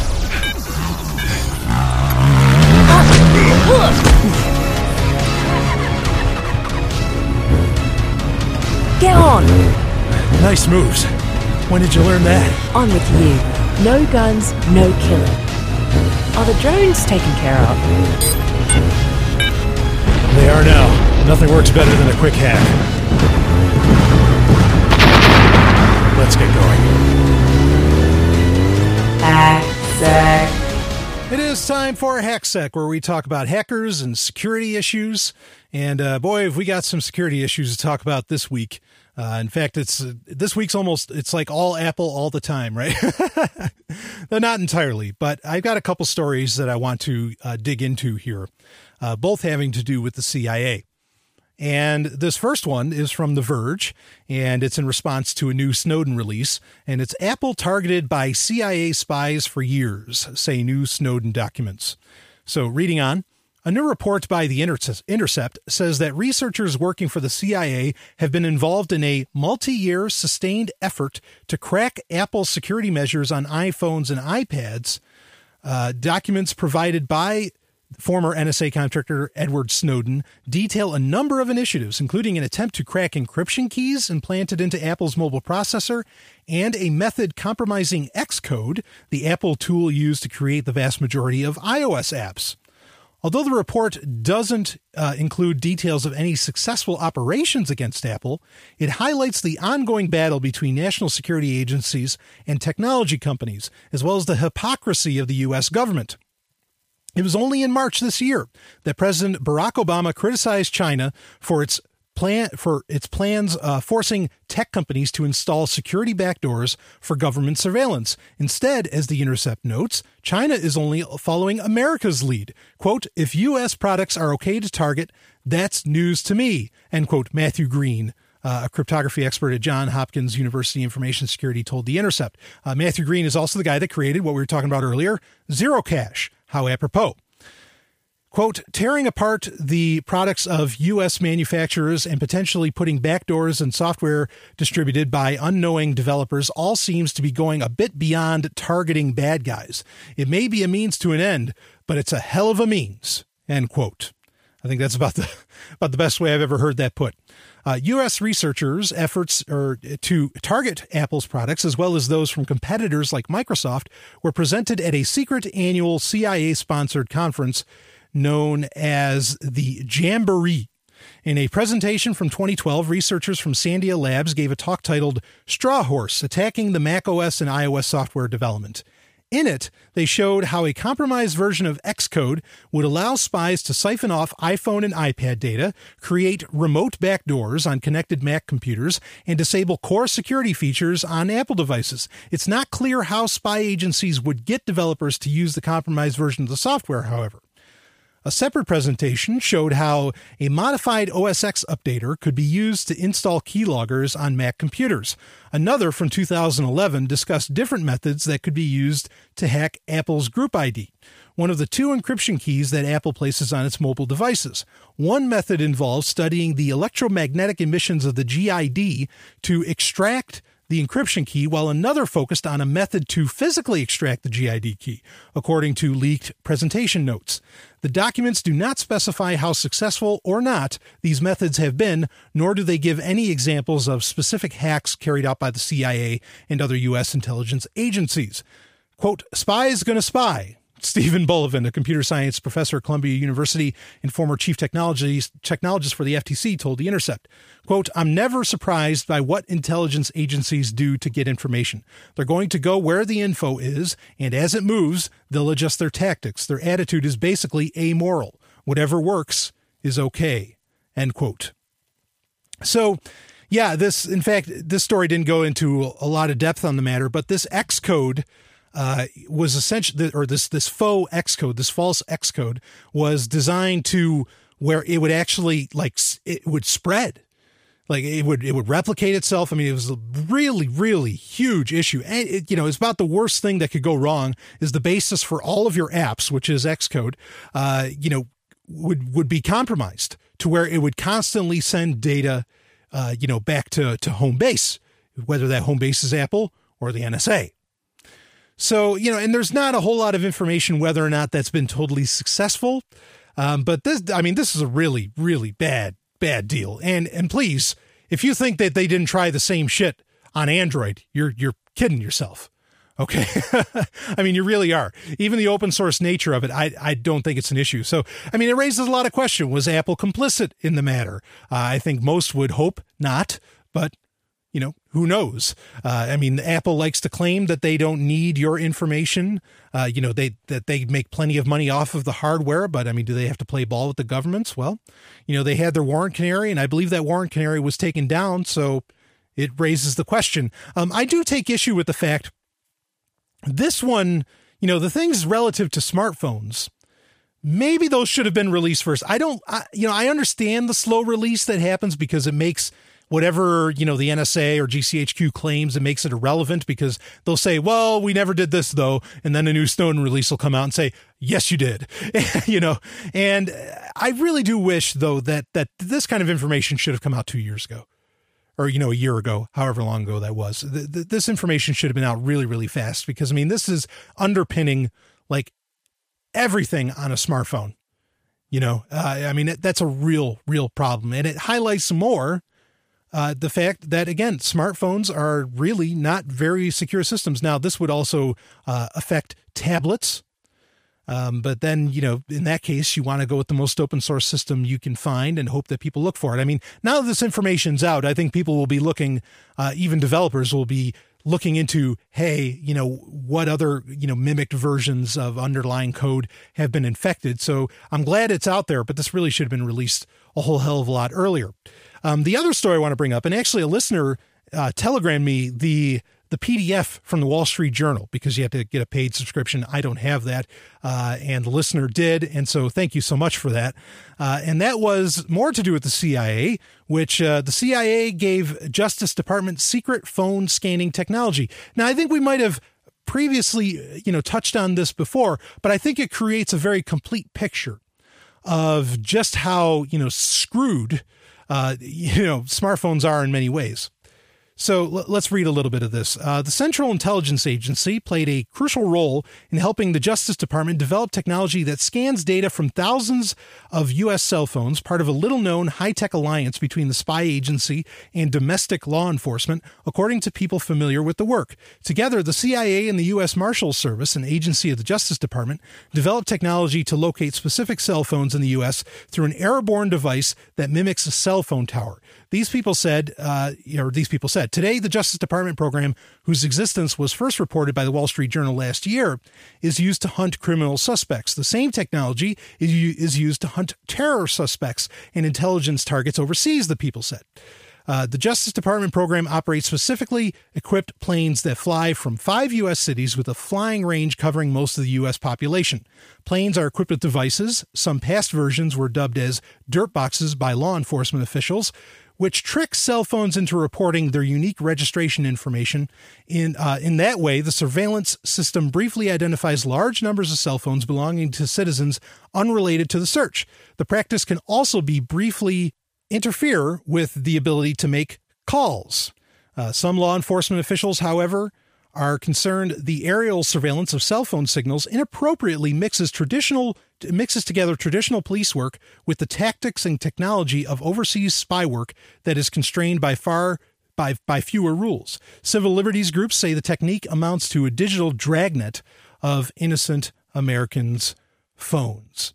And so the point really that I want to bring, you know, that I want to go full circle with here is that in large part, now we talked about earlier, you know, about getting beyond the hardware and, you know, relying much on the software the point being here is that I that I really want to I, I, keep driving home. You know, something I've been driving home for weeks, actually for months, is we need multiple internets, right? Well, okay, I'm going to try and stop talking about that. Maybe people are sick of me uh, saying that, but the the point I really do want to bring to to life for you with this Xcode story and with the, these dirt boxes from these dirt bags. Uh, well, that came out wrong.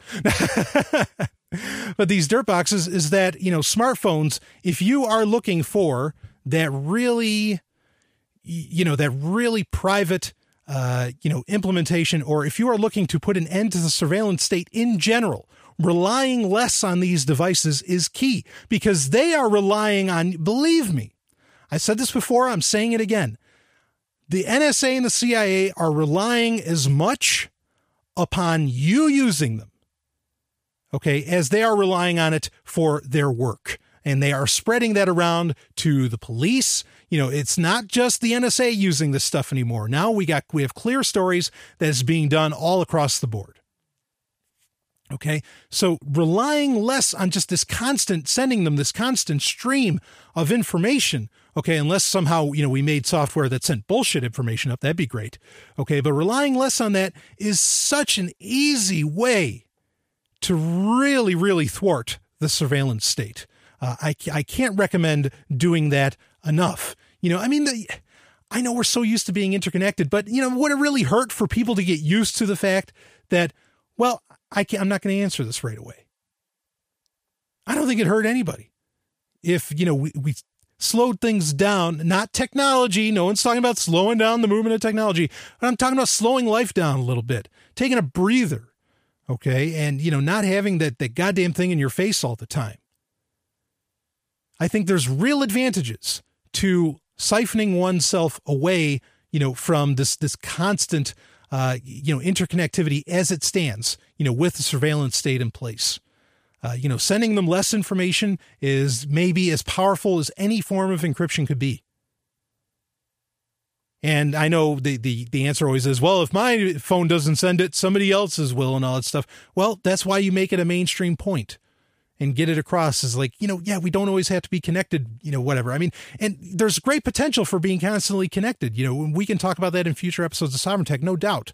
Okay, but the surveillance state in place, if you're looking to do some form of activism, one of the easiest things you can do is stop sending the surveillance state a shit ton of info. We read uh, a couple weeks ago about dumb phones. Maybe that's something you want to consider.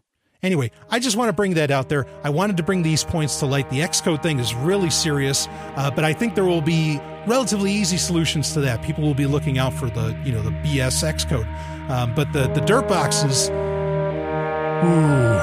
yeah, that could be a problem. I'll be back with more. This is Sovryn Tech.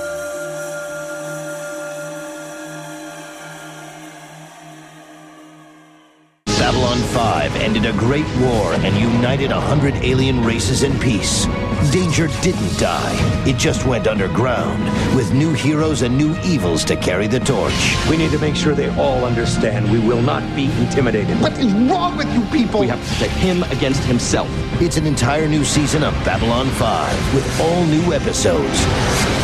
Babylon 5 is available for download on your favorite torrent site. See it now to experience the greatest show in television history Babylon 5. Ah, oh, we made it. They're not kidding when they say you're the best, Mr. Sovryn. Oh, Elizabeth, you haven't seen anything yet. Oh, really? Really? Why don't I show you? Right here? Out in the woods? On the bike? Elizabeth, I can rise to any, any occasion. Ew. Brian.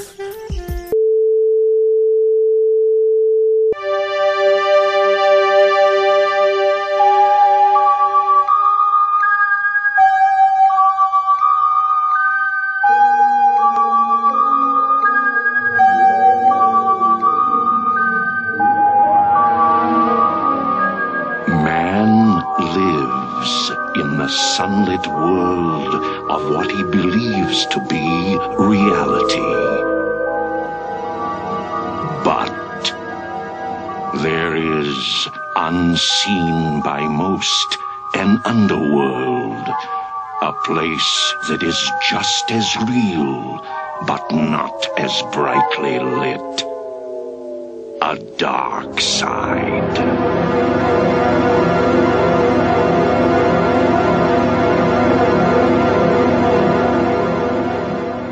Hello again, Sovryn Tech listeners. I have another story for you.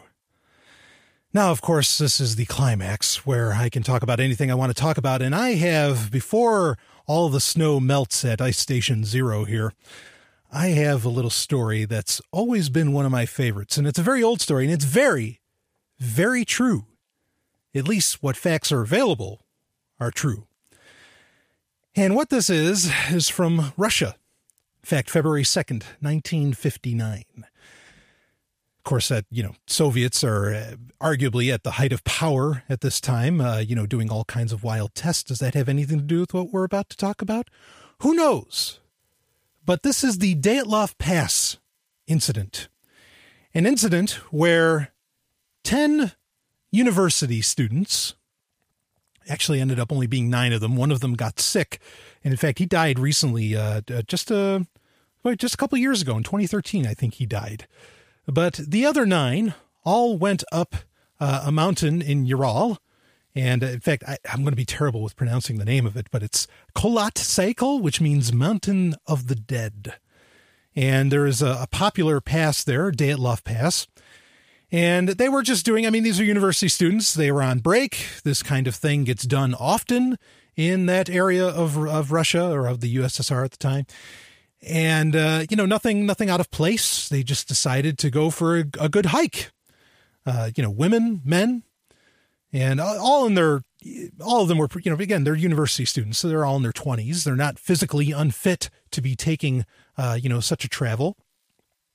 And when they get there, uh, after a few days, after a couple weeks, suddenly nobody they don't return and nobody heard back from the students that went up Dyatlov Pass. So, and they were on their way. I mean, they were going to uh, to another area of uh, you know of the Ural Mountains, and uh, they never showed up there. So everybody's just wondering, you know, what what's going on here, you know. And after again, after a couple weeks, people started to look into it. Uh, others were called. Uh, again, one of the you know it was only nine of the ten that went there. Uh, and the person that was, you know, that stayed behind because they fell ill uh, had some some interesting insights into this, but we'll get into that in a minute.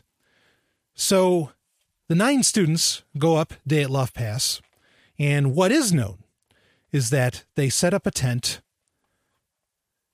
and did their usual camping. It would seem uh, everything was set up, you know, pretty pretty standard at the at the campsite. But that's where the facts seem to end. That's where the reliable information uh, starts to go out the door. But then we are left with what the uh, you know the teams, the Soviet police, even Soviet military, the investigation, what the investigation finds.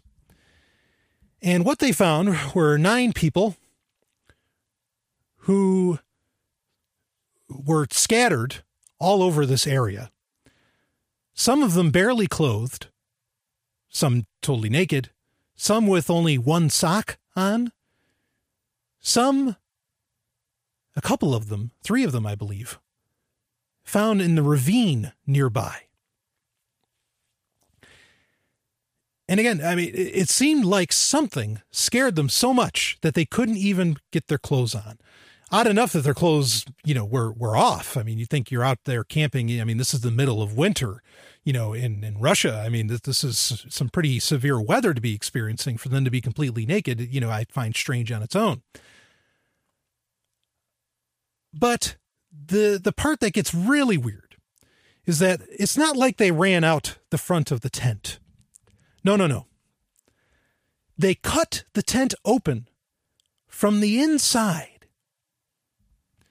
So I think, you know, the initial reports would be, oh, some kind of animal, a bear or something along those lines, you know, tore in to the tent, you know, and attacked them and perhaps mauled them and they weren't ready. And I guess they were naked when they were getting ready for bed or whatever. Uh, no, no. these, these, you know, students, these hikers ripped this thing open from the inside. Now, it makes sense that if you're in a hurry that perhaps you would do that because at the time zippers weren't the order of the day certainly not on tents.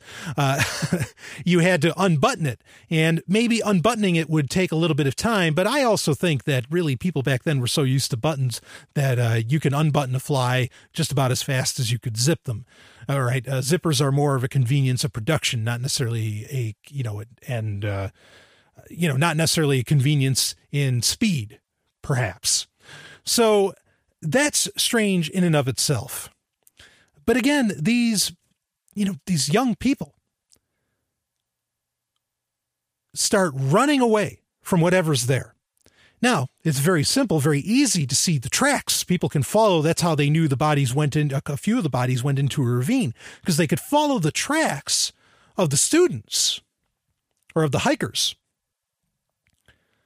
But there's no tracks of anything else around those same tracks should have stood with you know if if something came in and, and attacked them you know a bear there'd be bear tracks or something like that. And uh, that lends to one of the first explanations to this is that perhaps it was an avalanche uh, of some kind that came down. And that you know the, the students were were already naked and that that was them the ripping out from the tent was them getting out of the avalanche because the avalanche would have covered the tent and that that snow had had essentially melted uh, away. But i think there's a lot of problems with that. Uh, you know first off some of them did get away and one of them one of the people that got in that into the ravine they they literally they just fell into the ravine. One of the bodies though that was found in the ravine must have climbed a tree and looked backwards as to you know what was going on. Now, why would a person climb? Why would a hiker climb a tree? You know, with with practically no clothes on? Uh, who knows? And and largely the deaths all get chalked up to a degree of hypothermia. Uh, the people found in the ravine uh, had broken bones, uh, of course, and they knew somebody climbed a tree based upon branches that had come down. So what that person was looking back at I have no idea. But also with the tent, I mean, there there wasn't there just the evidence of it being an avalanche. There wasn't a whole lot there, uh, you know, to to really show that off. Like it seems like the the ground was largely calm, other than the fact that you know these nine hikers just were running for what seems to be their lives and lives that they lost. So now, slight correction: three of these nine did die from fatal injuries, and the other six they're chalking up to to hypothermia. And that's the thing: some of these uh, like th- their faces appeared to have been beaten. Uh, and, you know, some of the evidence, I'll list off some of the evidence here found from the site. Uh, let's see. Yeah, six of them died from hypothermia, three from fatal injuries. Uh, there were no indications of other people nearby uh, in that whole area. Uh, tent had been ripped from within, that's clear. Victims had died six to eight hours after their last meal. Uh, traces from the from the camp showed that all group members left the campsite of their own accord on foot. Uh, and then there was the theory that there was the indigenous Mansi people that may have came and, and killed them. Uh, the fatal injuries of the three bodies could not have been caused by another human being because the force of the blows had been too strong and no soft tissue had been damaged. Uh, forensic radiation tests had shown high doses of radioactive contamination on the clothes of a few victims. And release documents contain no information about the condition of the skiers' internal organs. And there were, of course, no survivors of the incident.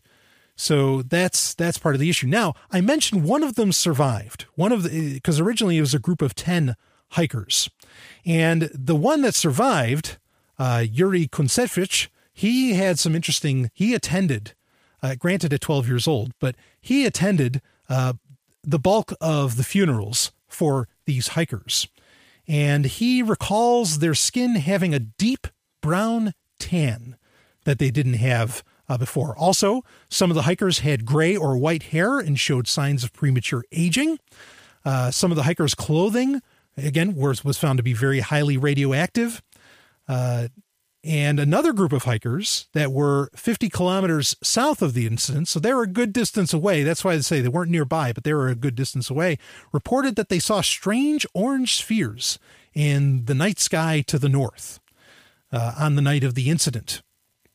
So, also some uh, some reports suggest that there was a great deal of scrap metal in and around the area, leading to the speculation that the military had utilized the area secretly and may have been engaged in a cover up.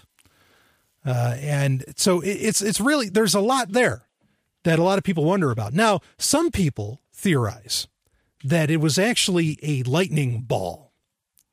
Uh, that just you know that and those lightning balls literally can you know it's a static ball of electricity uh, that that can just appear and it can go through cloth without you know setting it on fire essentially right you'd expect a lightning strike to set it on fire or whatever but a lightning ball can just appear and some people think that that's what that's all about uh, that it was a lightning ball that went in there. Some people, like we mentioned, there was scrap metal found around. Some people wondered if it was some kind of Soviet military weapon. And it's interesting because let's be clear that the official, you know, wrap up of this whole investigation is that this is the, this is the official three word statement: an unknown compelling force had caused the deaths of these nine people.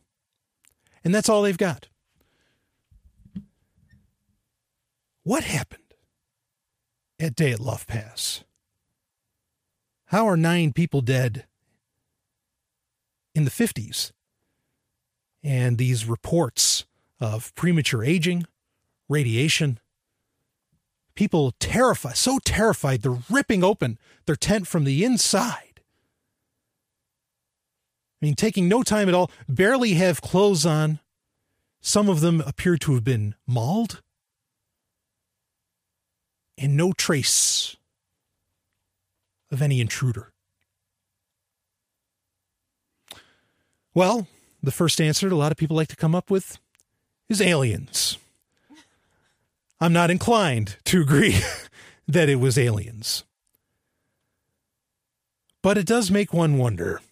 So many areas in Soviet Russia were kind of blanketed off uh, for experimentation some experimentation uh, to very you know varying degrees of, of extremes, uh, and often, just as the U.S. government would, uh, often this experimentation would be done without the knowledge of the people that get you know that are being experimented on. Was it some kind of Soviet, uh, you know, experiment, uh, some kind of military experiment? Was there, uh, you know, I mean, one would assume if there was some kind of crash, you know that that would uh, make up for the the scrap metal that there would have been a lot more evidence of that. Was the evidence cleared up? Why was there no reports about what happened of the condition of the internal organs of these nine hikers?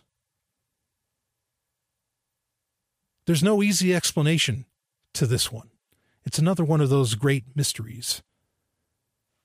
And you know i'm reminded uh, a lot of people don't realize this, but science in the 40s and 50s, I mean, they were doing like the, the Nazis were just had no regard for human life. And some, many argue, in fact, I'd consider it inarguable, that medical knowledge leapt perhaps by centuries due to the Nazis not giving a shit about human life. Did the Soviets engage in similar experimentation? Did they I mean, I think it's pretty clear that they didn't have a regard for human life by any means. And were these nine hikers a part of something that defies most explanation? I mean, there's lots of plans that we see from various governments, especially in the 40s and 50s, that you know, like these these blueprints and whatever, that those certainly defy explanation. Think things like Die Glocke, the Bell, and others. What did happen at Dyatlov Pass over 50 years ago? We'll probably never know. But it is interesting to speculate about. I think that's enough Sovryn Tech for this week. Carpe Lucem, everybody. I'll see you on the dark side. The dark side is always there, waiting for us to enter, waiting to enter us. Until next time, try to enjoy the daylight.